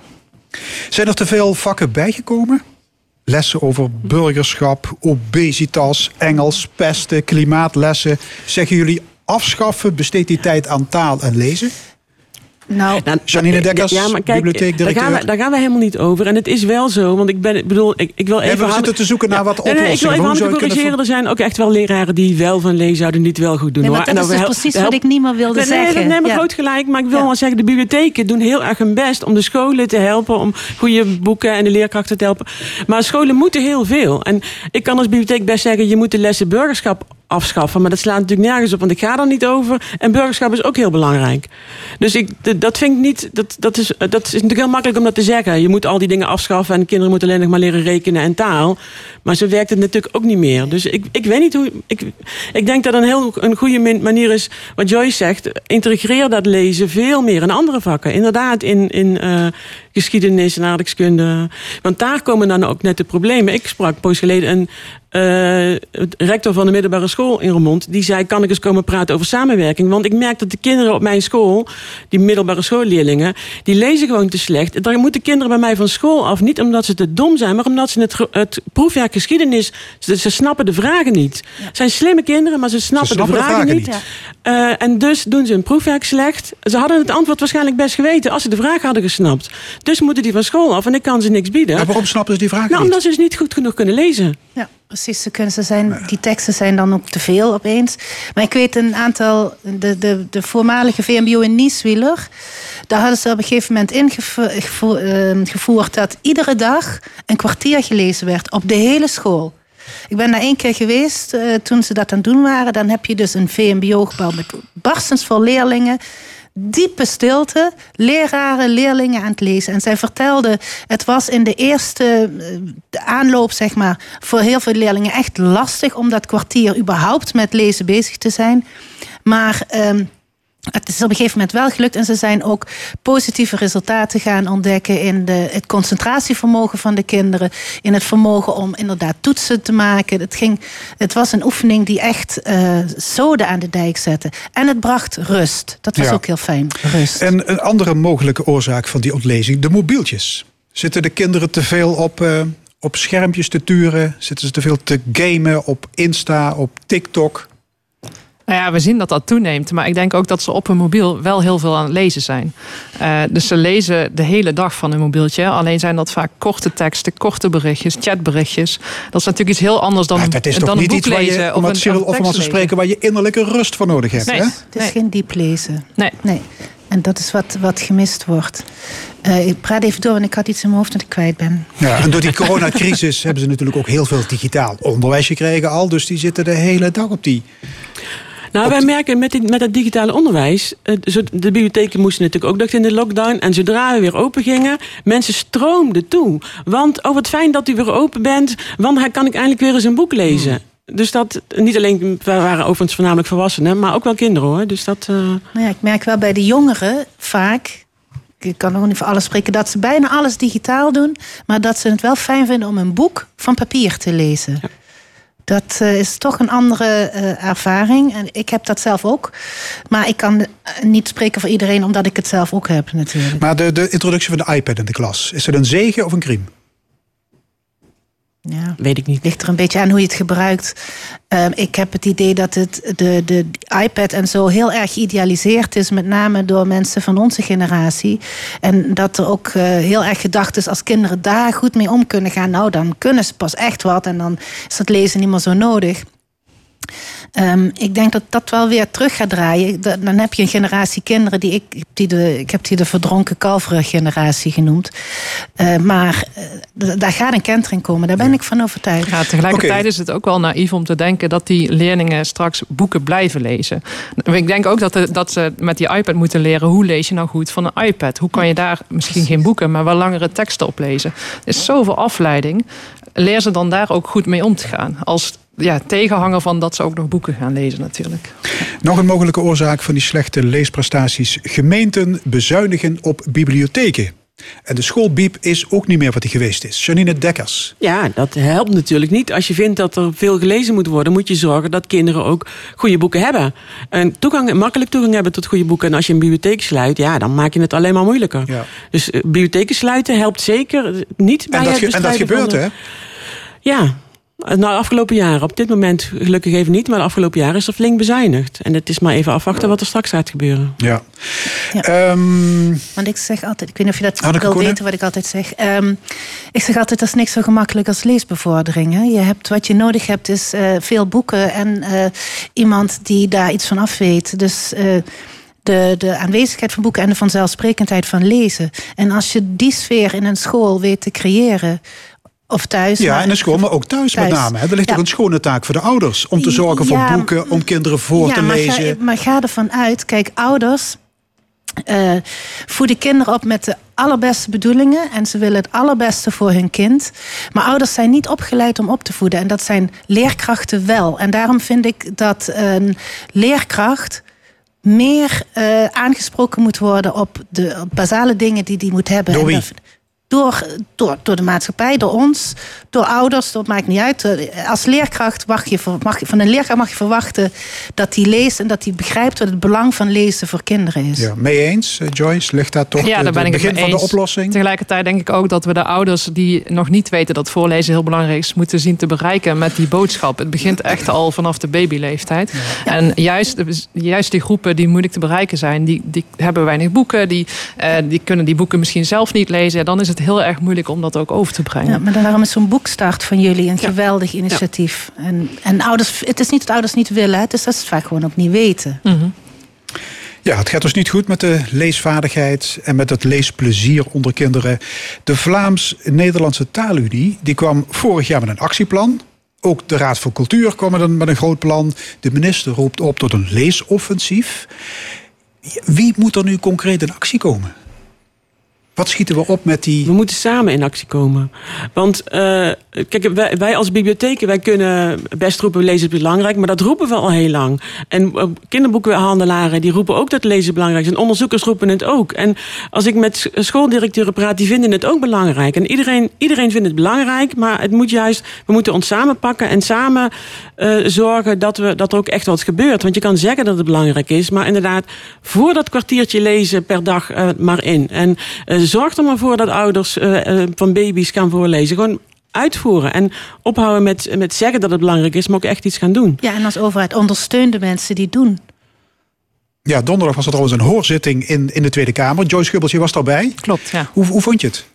Nou, ik vond het goed dat er aandacht was voor dit onderwerp. De resultaten dat de leesvaardigheid achteruit gaan eh, zijn al uit december. Uh, en deze week was er dus aandacht voor in de Tweede Kamer. En de Kamerleden waren ook oprecht geïnteresseerd in nou, hoe zit het nou en uh, wat zijn oplossingen, wat kunnen wij daaraan doen. Um, zij kunnen in het onderwijs niet heel veel betekenen, omdat we in Nederland vrijheid van onderwijs hebben. Dus hoe moet je het aanleren, daar hebben zij niks over te zeggen. Zij kunnen alleen maar zeggen wat moet je ze aanleren. maar ze waren heel erg geïnteresseerd in het horen van de experts die daar waren om te kijken wat ze er wel aan kunnen doen en hoe we dit samen op kunnen pakken. Heb, heb je het gevoel dat er nu eindelijk echt werk van wordt gemaakt?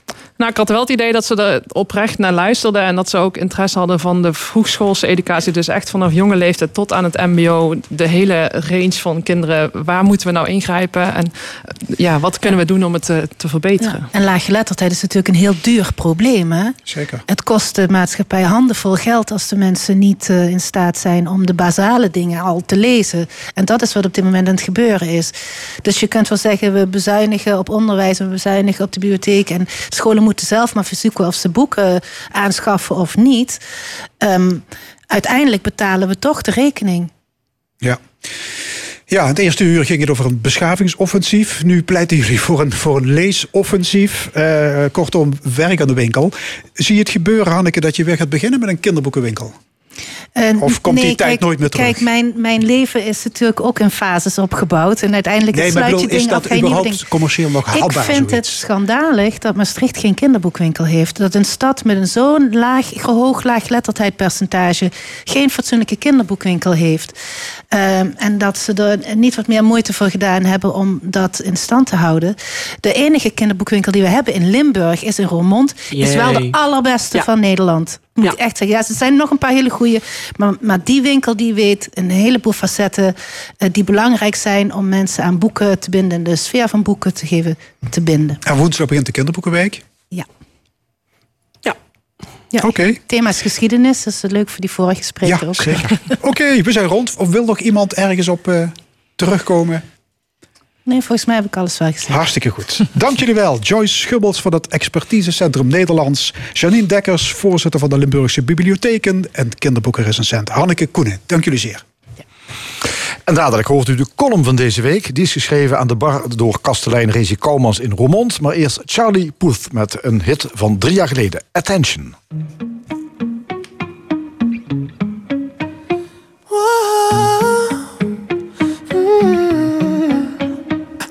You've been running around, running around, running around, throwing that dirt all on my name. Cause you knew that I knew that I knew that I'd call you up. You've been going around, going around, going around every party in LA. Cause you knew that I knew that I knew that I'd be at one. Oh, I know that dress is karma, perfume regret. You got me thinking about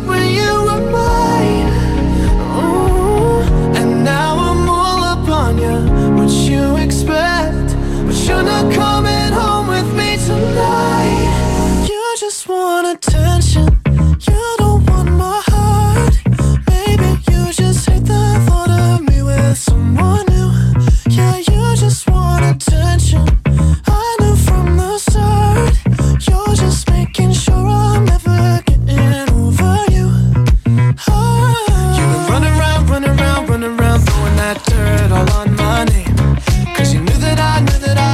I call you up.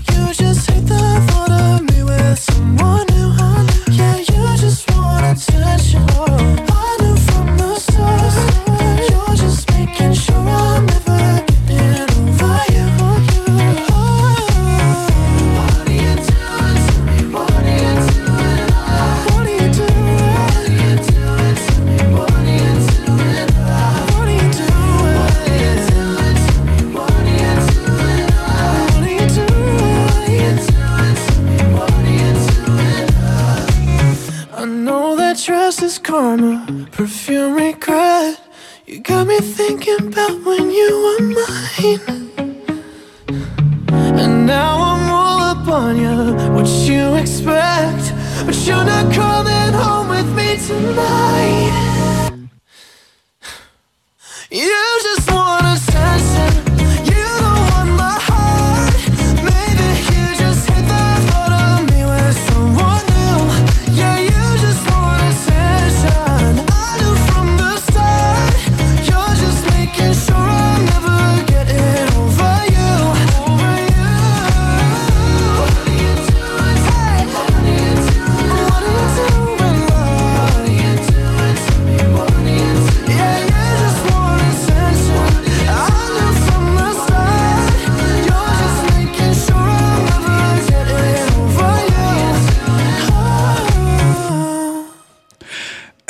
Van Charlie Puth. U luistert naar de stemming van L1 Radio. We zijn er iedere zondag van 11 tot 1. Zometeen het discussiepanel met Heijer Harzi, Ingeborg Dijkstra en Wim Haan. Maar eerst de column van de week. De column. Vandaag met Rezi Kouwmans. Had je dat vroeger als kind ook? Dat ze meenden dat als ze dich de hein voor het gezicht holt, dat nemen ze dich zo. En dat ze dacht, en wat ik niet zie, dat is er ook niet. Nou, zo logisch als dat voor een kind is, zo onlogisch is dat voor een volwassene. Maar er zijn er die dat op latere leeftijd nog steeds heel kinderachtige ideeën op haaien. De zogenaamde bekende Nederlanders, waar ik er echt geen van ken.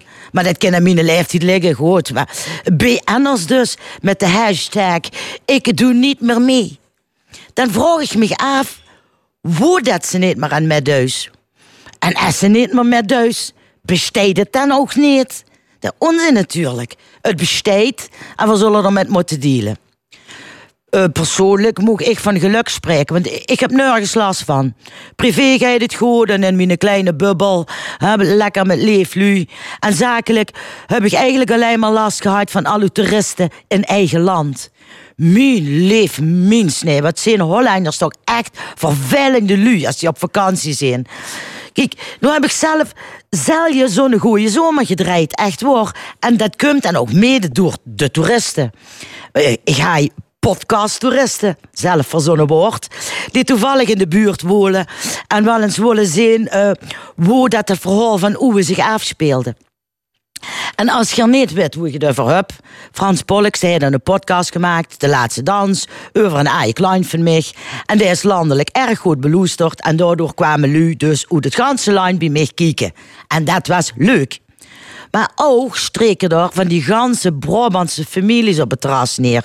Weet je wel, die normaal naar Benidorm gingen, maar nu opeens op een camping in Rogelzoten. Compleet in campingsmoking met badslippers en witte zak. En een stuk of zes van die hongerige, jengelende wichter. Hé hey, mevrouwke, heb jij ook pizza? Nee. Ja, maar heb je dan wel?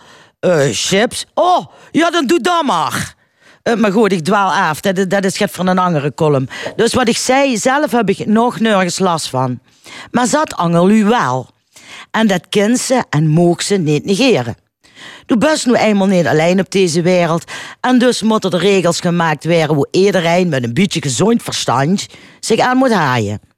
Nou, dat corona de eh, luchtweg eh, aantast, dat, dat weten we. Maar dat het ook het verstand aantast, dat is dus bij mij nu duidelijk bewezen. Want wie kent een burgemeester? Het toestaan dat duizenden doorgesnoven jong mensen samen op een plein of voetbal staan te kijken. En dan ook nog verwachten dat ze zich aan de regels haaien. Wie kent een premier zeggen dat ze dan maar de bek moeten houden? En wie kent een minister trouwen, zich nergens een vod van aantrekken en er dan met een sorry van afkomen? Luister, tegenwoordig zit ik op Krav Maga. Ja, mijn mensen noemt me nu al lachend Beppie Krav Maga. Dus, maar als ik op de training nu sorry zeg, dan moet de hele groep zich verstraf 25 keer opdrukken. En waarom? Nou, omdat ze niks moest doen, waardoor dat ze achteraf sorry moest zeggen. Eerst nadenken, Dus Rutte, Grap Roos, De Jonge, Famke Louise, Busyface, DJ Ruud, Mentale Theo, Aquasi, Boy, Thomas Bergen en al die andere hele belangrijke lui. Begin maar alvast. 1, 2, 3, 4, 5. Ik doe nimmer met. De column van Rezi Koumans. Het opiniepanel van deze week is hier aan tafel aangeschoven. En dat zijn nu eh, ombudsvrouw en oud-GroenLinks raadslid Heger Harsi... onderwijscoach Ingeborg Dijkstra en consultant Wim Haan. Ja, laten we eens hebben over eh, corona. Dat krijgt zo weinig aandacht in de talkshows. Eh, het virus eh, grijpt weer om zich heen. De beruchte tweede golf is begonnen. Nederland is grotendeels oranje gebied. In Limburg ontspringen we de dans. Hoe lang nog, Ingeborg Dijkstra? Oh, ik ben niet, eh, geen eh, medicus, maar... Ah, we zijn het met 17 miljoen virologen Dat klopt. tegenwoordig. Nou, laat ik dan als een van de 17 miljoen zeggen... dat ik wel bezorgd ben over eh, hoe, het, hoe het zich ontwikkelt. En ehm, als je dan zegt ontspringende dans... dan denk ik, ja, op dit moment misschien nog wel... maar dat was natuurlijk een aantal maanden geleden heel anders. En ehm, ja, ik zie het wel zorgelijk tegemoet. Wim Haan, ook zorgelijk? Ja, we ontspringen de dans helemaal niet. Code oranje of geel maakt niet zo heel veel uit. Ehm, eh, ik denk dat we, want dat is een van de, van de punten, heel goed moeten oppassen hoe we het gaan eh, voor, aan de voorkant gaan regelen. En niet achteraf allemaal maatregelen gaan verzorgen. Dat het niet nog verder woekt. Maar we doen heel weinig aan de voorkant, vind ik. Ja, veel deskundigen die zeggen het virus ja, dat verspreidt zich razendsnel. Regionale maatregelen die bieden geen soelaas. Er moet landelijk worden ingegrepen. Heetje Harzi, wat vind ja, jij? Ja, daar ben ik niet zo mee eens. Want eh, regionaal onze bestuurders eh, weten wat, wat hier leeft en wat we hier hebben. En dat kan beter passen dan eh, wat landelijk. eh, landelijk is goed, het is een lijndraad. Maar ik, ik zet daar liever in voor eh, lokaal en regionaal. Wat, wat we hier hebben, denken ze aan het Oktoberfeest. Wij zeggen, ah, we hebben het gelukkig nog niet in Limburg. Maar een gemeente die dat wel wil doen. Gelukkig, het bestuur daar heeft geen vergunning voor gegeven. Maar er is wel een vergunning aangevraagd voor zo'n groot feest. Hoe, hoe, hoe gezond denk je dan? Hoe, hoe wil je dat doen? Limburg is niet zo groot en we zijn regionaal. We hebben die grenzen beide. In België, ik weet dat Belgen niet naar ons mogen komen. Maar wij gaan wel daar naartoe. In Duitsland ook. Hè. De grenzen zijn open en alles. Dus wij zijn een risicogebied. En provinciaal zou het heel fijn zijn als er echt, echt goede maatregelen komen. Maar, maar je ziet dat ondanks die, die provinciale maatregelen, lokale maatregelen, het virus zich toch verspreidt. Nou, dus is er nog niet meer actie nodig dan? Nog meer actie, inderdaad. Echt nog meer maar ook actie. Ook, generieke bewustzijn. landelijke maatregelen. Absoluut, dat sowieso. Ja. Maar provinciaal, dat moet nog erbovenop komen. Echt wat, wat ons aangaat hier in Limburg. Wat ons aangaat in Parkstraat of Heuveland of eh, Westelijke Meistreek. Dus het, het moet ons echt wat aangaan. Moet wat iets extra erbovenop komen. Al, al is het een, een verplicht mondkapje. Dat, wat mij betreft mag wel. Ja, ik, ik hoorde, eh, ik kijk dan af en toe naar die mooie praatprogramma's. En dan zag ik een, een verzuchtende Olga Zuiderhoek die zei: Geef mij nou als eh, burger een aantal handvatten wat ik, wat ik Juist. kan be- beïnvloeden. En dat is anderhalve meter en dat is een mondkapje. Ook al- Want we, we discussiëren ons suf over: eh, werkt dit wel of werkt dit niet? Maar als de regering zegt: We hebben drie V's, vinden we belangrijk. Dat is veiligheid, dat is voorzichtigheid en dat is verantwoordelijkheid. Wij nemen verantwoordelijkheid om redelijk wat impopulaire maatregelen te nemen. En jullie nemen de verantwoordelijkheid om je daaraan te houden. Dan kun je daar regionaal wat aan doen. Stel, Fortuna Sittard heeft een hele mooie voetbalwedstrijd en die supporters gedragen zich uitstekend. Dan krijgt Fortuna Sittard de go om door te blijven gaan met supporters. Vindt er een Feyenoord nog niet plaats, dan vindt daar geen voetbalwedstrijd meer plaats met publiek. En benoem een andere minister naast de jongen. Laat hem, want ik vind het een beetje vreemd dat er taken weggaan bij de jongen.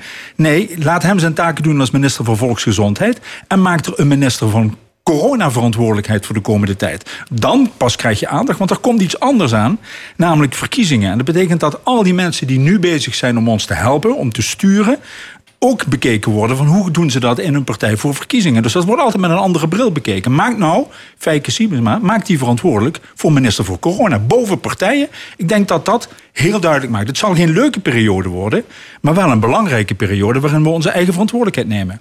Dat noem ik intelligent besturen misschien wel in plaats van intelligente lockdown.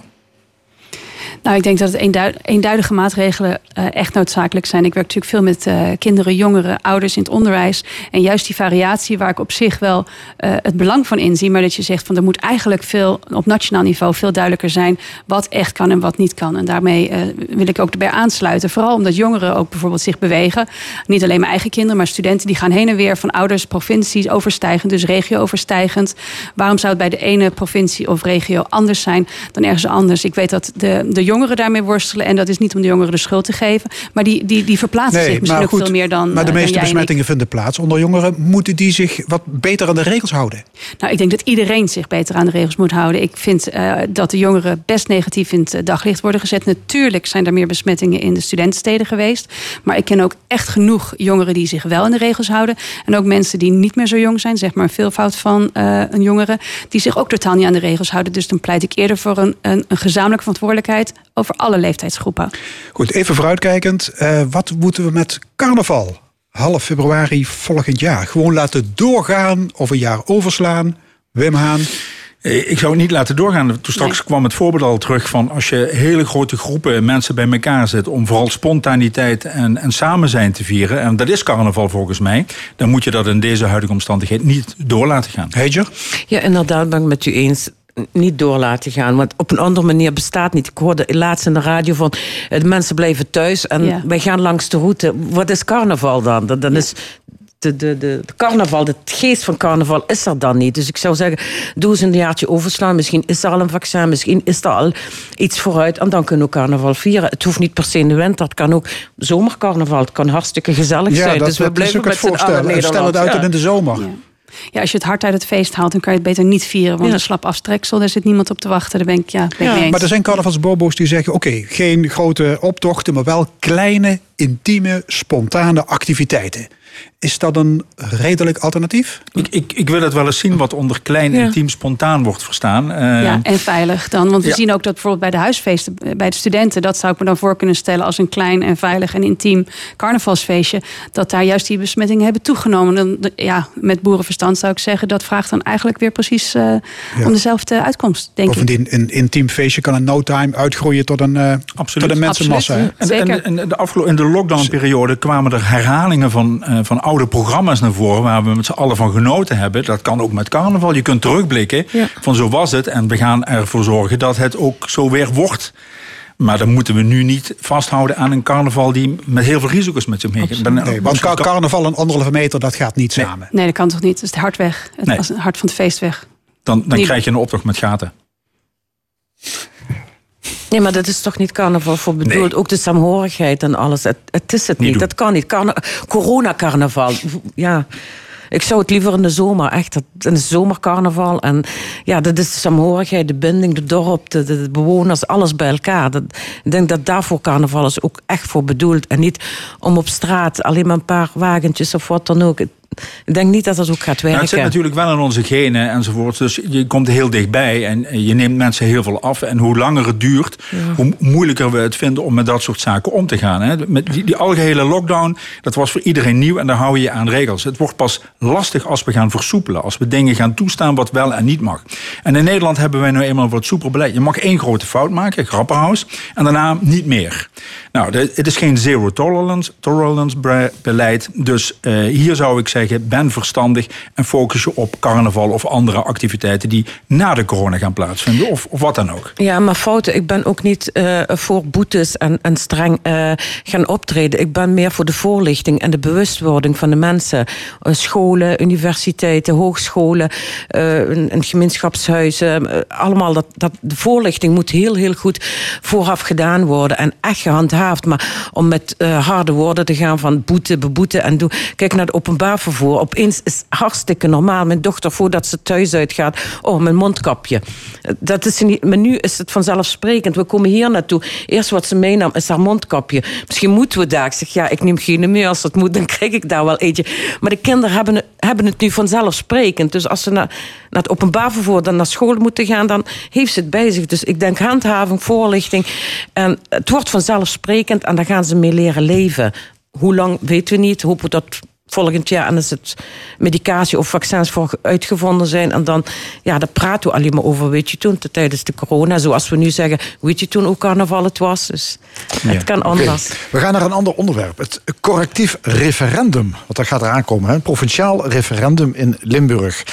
Eh, kiezers die kunnen voortaan een bindende mening geven over een provinciaal onderwerp.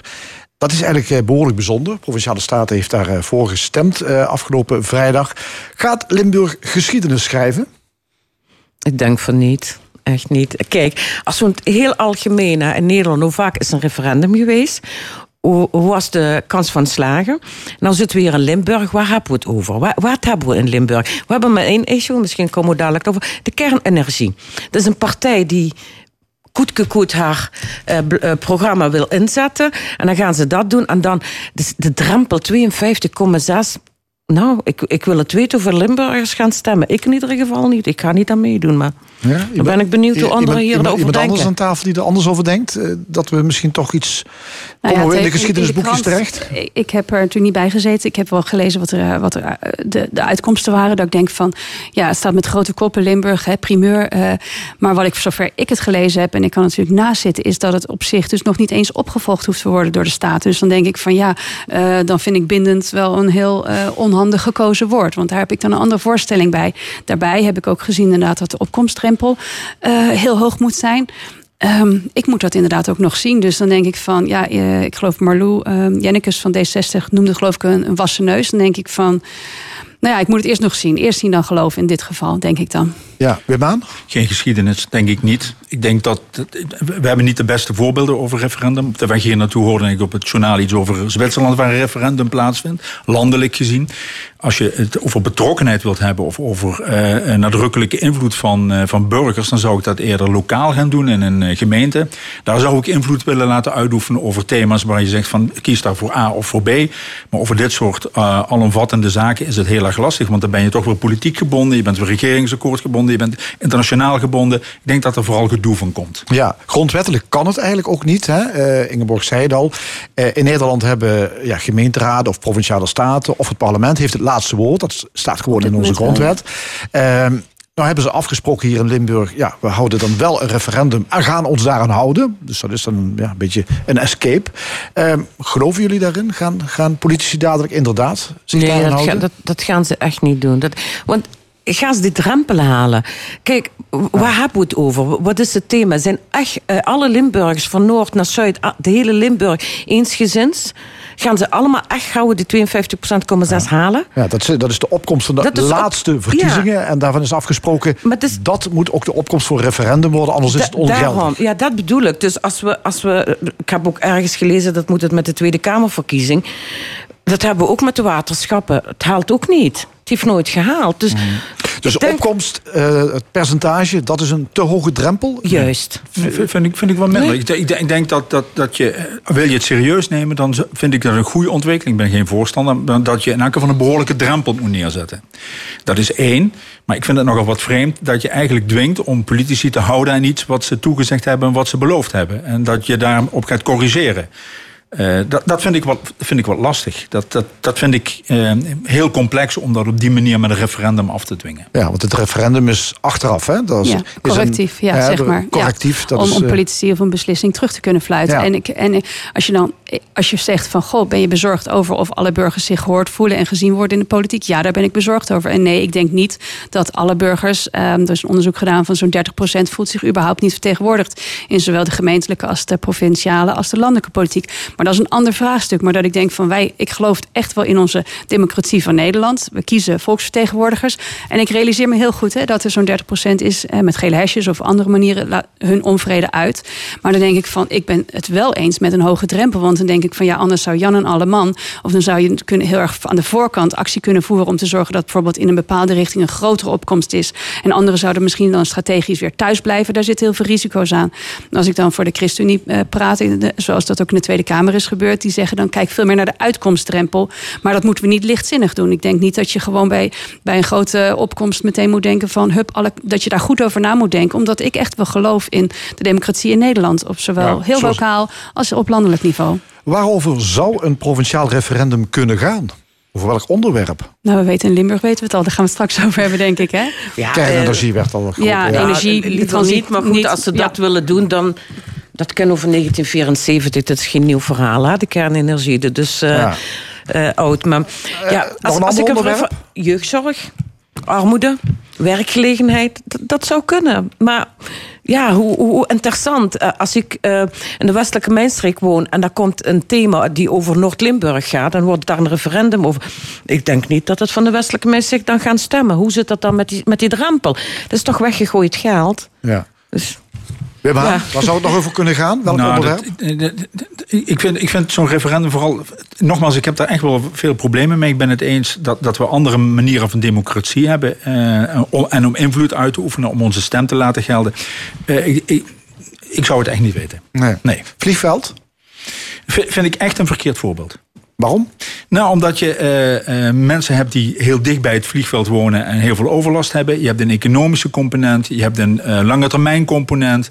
Je hebt een component waar. Ja, waar moeten wij ons dan over uitspreken? Dan wordt het een referendum van sentiment. En dat vind ik juist, juist niet bedoeld voor een referendum. Ja, wat is de Want dat is vraag? een heikele kwestie. En, Ja. En mensen je Mook en Afferden interesseert dat verder helemaal Nee, geen maar de Not in My Backyard people, die gaan natuurlijk allemaal de barricade op. Maar dan denk ik, we, we, we kiezen toch volksvertegenwoordigers. En dat is natuurlijk ingewikkeld. Maar dan denk ik van, laat die hun werk doen, denk ik dan. Maar waarom denken jullie niet dat burgers in staat zijn om zich eh, een goede mening te vormen? Dat ze zich kunnen verdiepen in een onderwerp en dat ze gewoon toch als volwassen mensen naar die dan, dan, stembus hadden, kunnen dan gaan? hadden ze geen volksvertegenwoordigers moeten stemmen. Dan, dan hoeven we geen statenleden. Dat doen we alles met een referendum.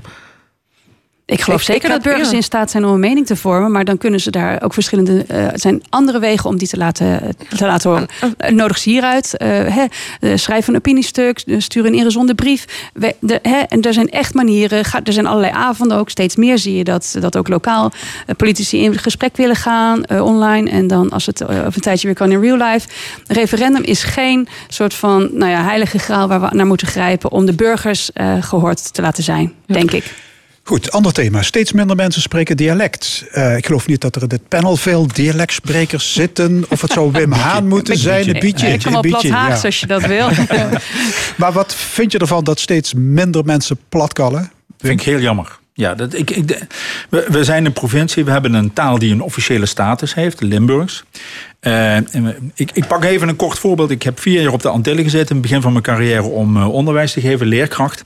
En eh, da- daar lag het boek Zondig Nederlands op tafel om te doseren aan, kinderen van, van de Antillen op Curaçao. De taal Papiamento was daar een taal, maar dat- dat was een, echt ook een taal. Maar daar kun je vervolgens weinig mee. Of je hebt Spaans en dan kun je verder leren naar, naar Spaans of Nederlands, want dan moest je examen in doen. Maar wij als onderwijsleerkrachten werden nooit geholpen of geduid om die taal duidelijk te maken voor die kinderen. Dus wij moesten er vooral in rammen dat het om Nederlands ging. En ik denk dat eh, we hier in Limburg trots mogen zijn op onze eh, eigenheid en een bepaalde identiteit. En daar hoort die taal, zeker een taal bij. Dus ik zou het ontzettend jammer vinden als die taal verloren zou gaan. Op Ringenborg, Dijkstra. Nou zoals je kan horen en zoals je weet ben ik niet geboren getogen. Maar als ik dan even vanuit een onderwijsvisie kijk naar dialect en het belang voor, eh, voor een tweede taal, want dat is dan het Limburgs voor veel kinderen. eh, dan zou ik zeggen van ja, dan zou er zeker meer aandacht voor kunnen zijn. We hebben natuurlijk in een half uur geleden een gesprek gehoord over de laaggeletterdheid en, de, en het lezen bij kinderen. Denk van juist door een tweede taal, en als je dan Limburgs zou er één van kunnen zijn, voor anderen is dat misschien een andere taal. Eh, kinderen die tweetalig opgevoed worden en dan liefst al voor schooltijd, maar ook dan onder schooltijd. Daar zie je eh, significant eh, bijvoorbeeld dat ze makkelijker een derde taal leren of taal in het algemeen. Dat ze, dat ze beter kunnen focussen. Dat ze eh, sneller kunnen schakelen tussen taalprocessen. Dus dan denk ik van, hè, ik ga natuurlijk hier niet zit, het Limburg zitten vertegenwoordigen zelf, maar wel als het belang eh, onderwijskundig. Dat er aandacht voor moet zijn. Ja.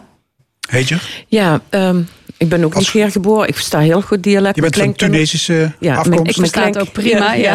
ik versta het heel goed, maar het is heel moeilijk om eh, antwoord te geven op zijn dialect. Mijn kleinkinderen spreken, eentje spreekt vloeiend dialect, ook alleen maar dialect met de ouders, en die andere gewoon Nederlands. Dus het ligt aan de ouders. En dan hebben we toen straks ook de, de, de panel hier gehoord over voorlezen. Er moet veel meer gedaan worden, zeg maar dan, aan dialectboeken. Dat de ouders niet alleen maar praten, maar ook voorlezen in het dialect. Dan weten ze, op school heb ik Nederlands. En hier hebben papa, mam en oom en opa heb ik dialect. Maar gelukkig, ik zie in bepaalde ehm, wijken dat er wel heel veel dialect wordt gesproken. Dus eh, erg is het niet, maar het heeft ook met, met het social media. Die kinderen die lezen, alles is afgekort, eh, eh, ingekort. Allemaal korte zinnen, korte woordjes. Dus het lijkt me sterk dat ze dan de dialecten bij hebben. Dus dat, daar moet ontzettend veel voor, voor gedaan. En het zou hartstikke jammer als dat Ja, je noemde net de ouders, maar er is ook een probleem bij de peuterspeelzalen. Want het is zo dat 75% van de kinderen die op de peuterspeelzaal nog Limburg spreken, daarmee stoppen als ze eraf gaan. Dus dat is drie op de vier na een paar jaar dat dialect helemaal kwijt. Ja, omdat de peuterspeelzaal, die, die, die begeleiders daar, die zeggen... ja, het kind spreekt niet goed Nederlands, dus je moet Nederlands praten. Of het nou dialect of nieuwkomers of eh, wie dan ook. Dus het voertaal moet Nederlands zijn. En het kind, die leerjaren, de eerste paar jaar, dus voor vier jaar... dat, dat is de opbouw wat ze krijgen. Dus als ze daar op de peuterspeelzaal al daarmee beginnen... ook voor onderstalig, het zou heel fijn zijn. Die voelen zich sowieso thuis, want die spreken allemaal het Limburgs. En als ze op de, ba- op de, peu- de kleuterklas komen en dan het normaal regulier onderwijs, dan leren ze het Nederlands. Dus de fout zit hem inderdaad bij de peuterspeelzaal. Dus en een stukje van de ouders en de leiding van de peuterspeelzalen. Dus daar mag best wel wat aan gedaan worden. Ja, ik weet niet of zozeer of de fout bij de peuterspeelzaal. Maar ik denk dat er aandacht zou kunnen zijn om een kind te begeleiden, ook op eh, de, de, de basisschool. Ja, dus eh, wat dat extra dialectlessen. Ja, ja. Maar goed, dan de vraag is welk, welk dialect? Krijg je dat? Waar je ja, woont. Ja, waar je woont dan. ja. Nou, ja, dat- dat is zeker een vraag natuurlijk, want er is een enorm verschil tussen al dat soort dialecten. Maar ik denk dat, dat als het om vertrouwdheid gaat, om kinderen te stimuleren in hun eigen ontwikkeling, dat het niet zo heel veel uitmaakt om dat typische dialect, of het nou Sitters of Maastrichts of wat meer. Nou ja, als je als kind van, vanuit Vaals eh, verhuist naar Sittard, dan heb je wel een Ja. probleem. Nou, maar als dialect, als dialect, als dat betekent dat dat kind zich prettig vindt en er Ja. een leerkracht bij die dat stimuleert en niet eh afbluft, hè, in de Ja. zin van dat is geen goed dialect en zo hoort dat niet en je bent hier in Sittard, ja, dan, dan, dan, dan zijn we weer terug bij af. Maar de basis is daar. Al woont je in Vaals, dan heeft u de Vaalse dialect geleerd en dan komt je in Sittard. De basis is daar en dat kan gewoon bijgesteld. En kinderen leren heel veel snel. Het is heel anders, denk ik. Ja, zonder meer. Ehm, kernenergie. Ja, het was lang een beetje taboe onderwerp in Nederland, maar dat lijkt te veranderen. De VVD wil drie, of misschien wel zelfs tien kerncentrales gaan bouwen. En Provinciale Staten heeft vrijdag besloten dat er maar eens een onderzoek moet komen naar ja, eventueel een kerncentrale in Limburg. Ehm, is het een idee dat we serieus moeten gaan nemen? Gaat er, ja, hebben we over een x aantal jaren misschien ergens een kerncentrale staan in deze provincie? Ja, lastige vraag. Eh, ik was echt aan het lezen als je kijkt naar Graatheide en al die onderzoeken, 40 jaar ervaring. En toen in Urmond in 1974. Wat is daar veranderd tussen 74 en nu? En ze gaan het weer onderzoeken. Er liggen zoveel onderzoeken voor en tegenstander. Dus kijk eerst naar wat er is en dan ga opnieuw kijken. En ik geloof daar niet in dat hier in Limburg eh, een, een tweede kern... We hebben één in Borselen, dus of er een tweede komt, ik geloof daar niet in. Ik, ik- ja, ik vind het interessant waarom die discussie nu opeens eh, actueel wordt. Eh, want volgens mij hebben we een, eh, een, een, een plan neergezet. Omdat we van het gas af moeten. Ja, omdat we van het gas af moeten, maar omdat we ook geen urgentie creëren ten aanzien van andere eh, Ja, bronnen natuurlijk. Hè? Eh, windmolens en zonnepanelen, dat is toch wel weer eh, op een onderdeel lastig. Maar het gaat om de energiemix. We hebben die kernenergie nodig, wordt gezegd. Ja, Anders, anders redden we het, anders redden we is het of niet. dat waar is. Eh, in het artikel ehm, eh, van een paar dagen geleden wordt het een afleidingsmanoeuvre genoemd. Ik denk, van, ik denk dat ook Want we veel kijken dan niet steviger, naar de andere vormen van steviger schone energie. kan worden naar zon- en windenergie. Veel schoner. En dat ik denk van ja, ik ben het ermee eens. Dat ik denk van het leidt dan weer op en dan zakt het weer weg. Maar denk van we hebben ook afspraken gemaakt. Eh, en die wind- en die zonne-energie kan volgens mij veel beter nog eh, bekeken worden en uitgebouwd worden. Want volgens mij tot 2030 is het helemaal niet nodig. Dus dan denk Ja. ik laten we nou eerst eens even doen wat er afgesproken Dus is. we in het kunnen die akkoord. klimaatdoelen halen zonder kernenergie, zeg jij? Nou ja, ik ben geen expert, maar wat ik er zo van gelezen heb, denk ik eh, dat dat haalbaar is. En denk ik dat de, lijkt het alsof de VVD dat nu inderdaad gebruikt om gewoon die discussie uit de weg te gaan.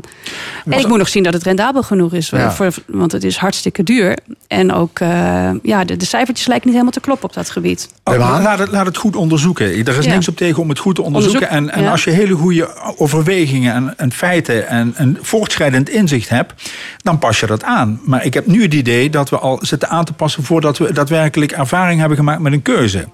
Dus zet in op een aantal zaken, want wij maken daar geen urgentie van in Nederland, vind ik. Onvoldoende urgentie. Ja, van. is het niet opvallend dat de VVD dit wil? En er moet eigenlijk bij zo'n kerncentrale altijd een hele hoop overheidsgeld in. Dat is niet echt iets van de VVD, lijkt mij. Dus Hoe, hoe is dit te rijmen? Ja, ik kon, het, ik kon het ook niet volgen. Dat is het. Dus we hebben wat. In plaats dat we investeren voor wat we hebben en verbeteren en nog meer investeren. Nee, gaan we weer iets nieuws eh, uitzoeken. Of eh, ja, eh, kijken, nakijken. En dan opnieuw investeren. Dus het- ja, bij mij is dat niet, niet, niet te bevatten. Hartelijk dank, opiniepanel. Heijer Harzi, Ingeborg Dijkstra en Wim Haan. En dit was de stemming vandaag gemaakt door Erwin Jacob, Angel Zwarts, Fons Geraerts en Frank Ruber. Graag tot volgende week, dan wederom hier om 11 uur op deze zender. Dit programma wordt herhaald maandagavond om 8 uur. Het is ook te beluisteren via onze website l1.nl, via podcast en Spotify. Ik wens u nog een mooie zondag.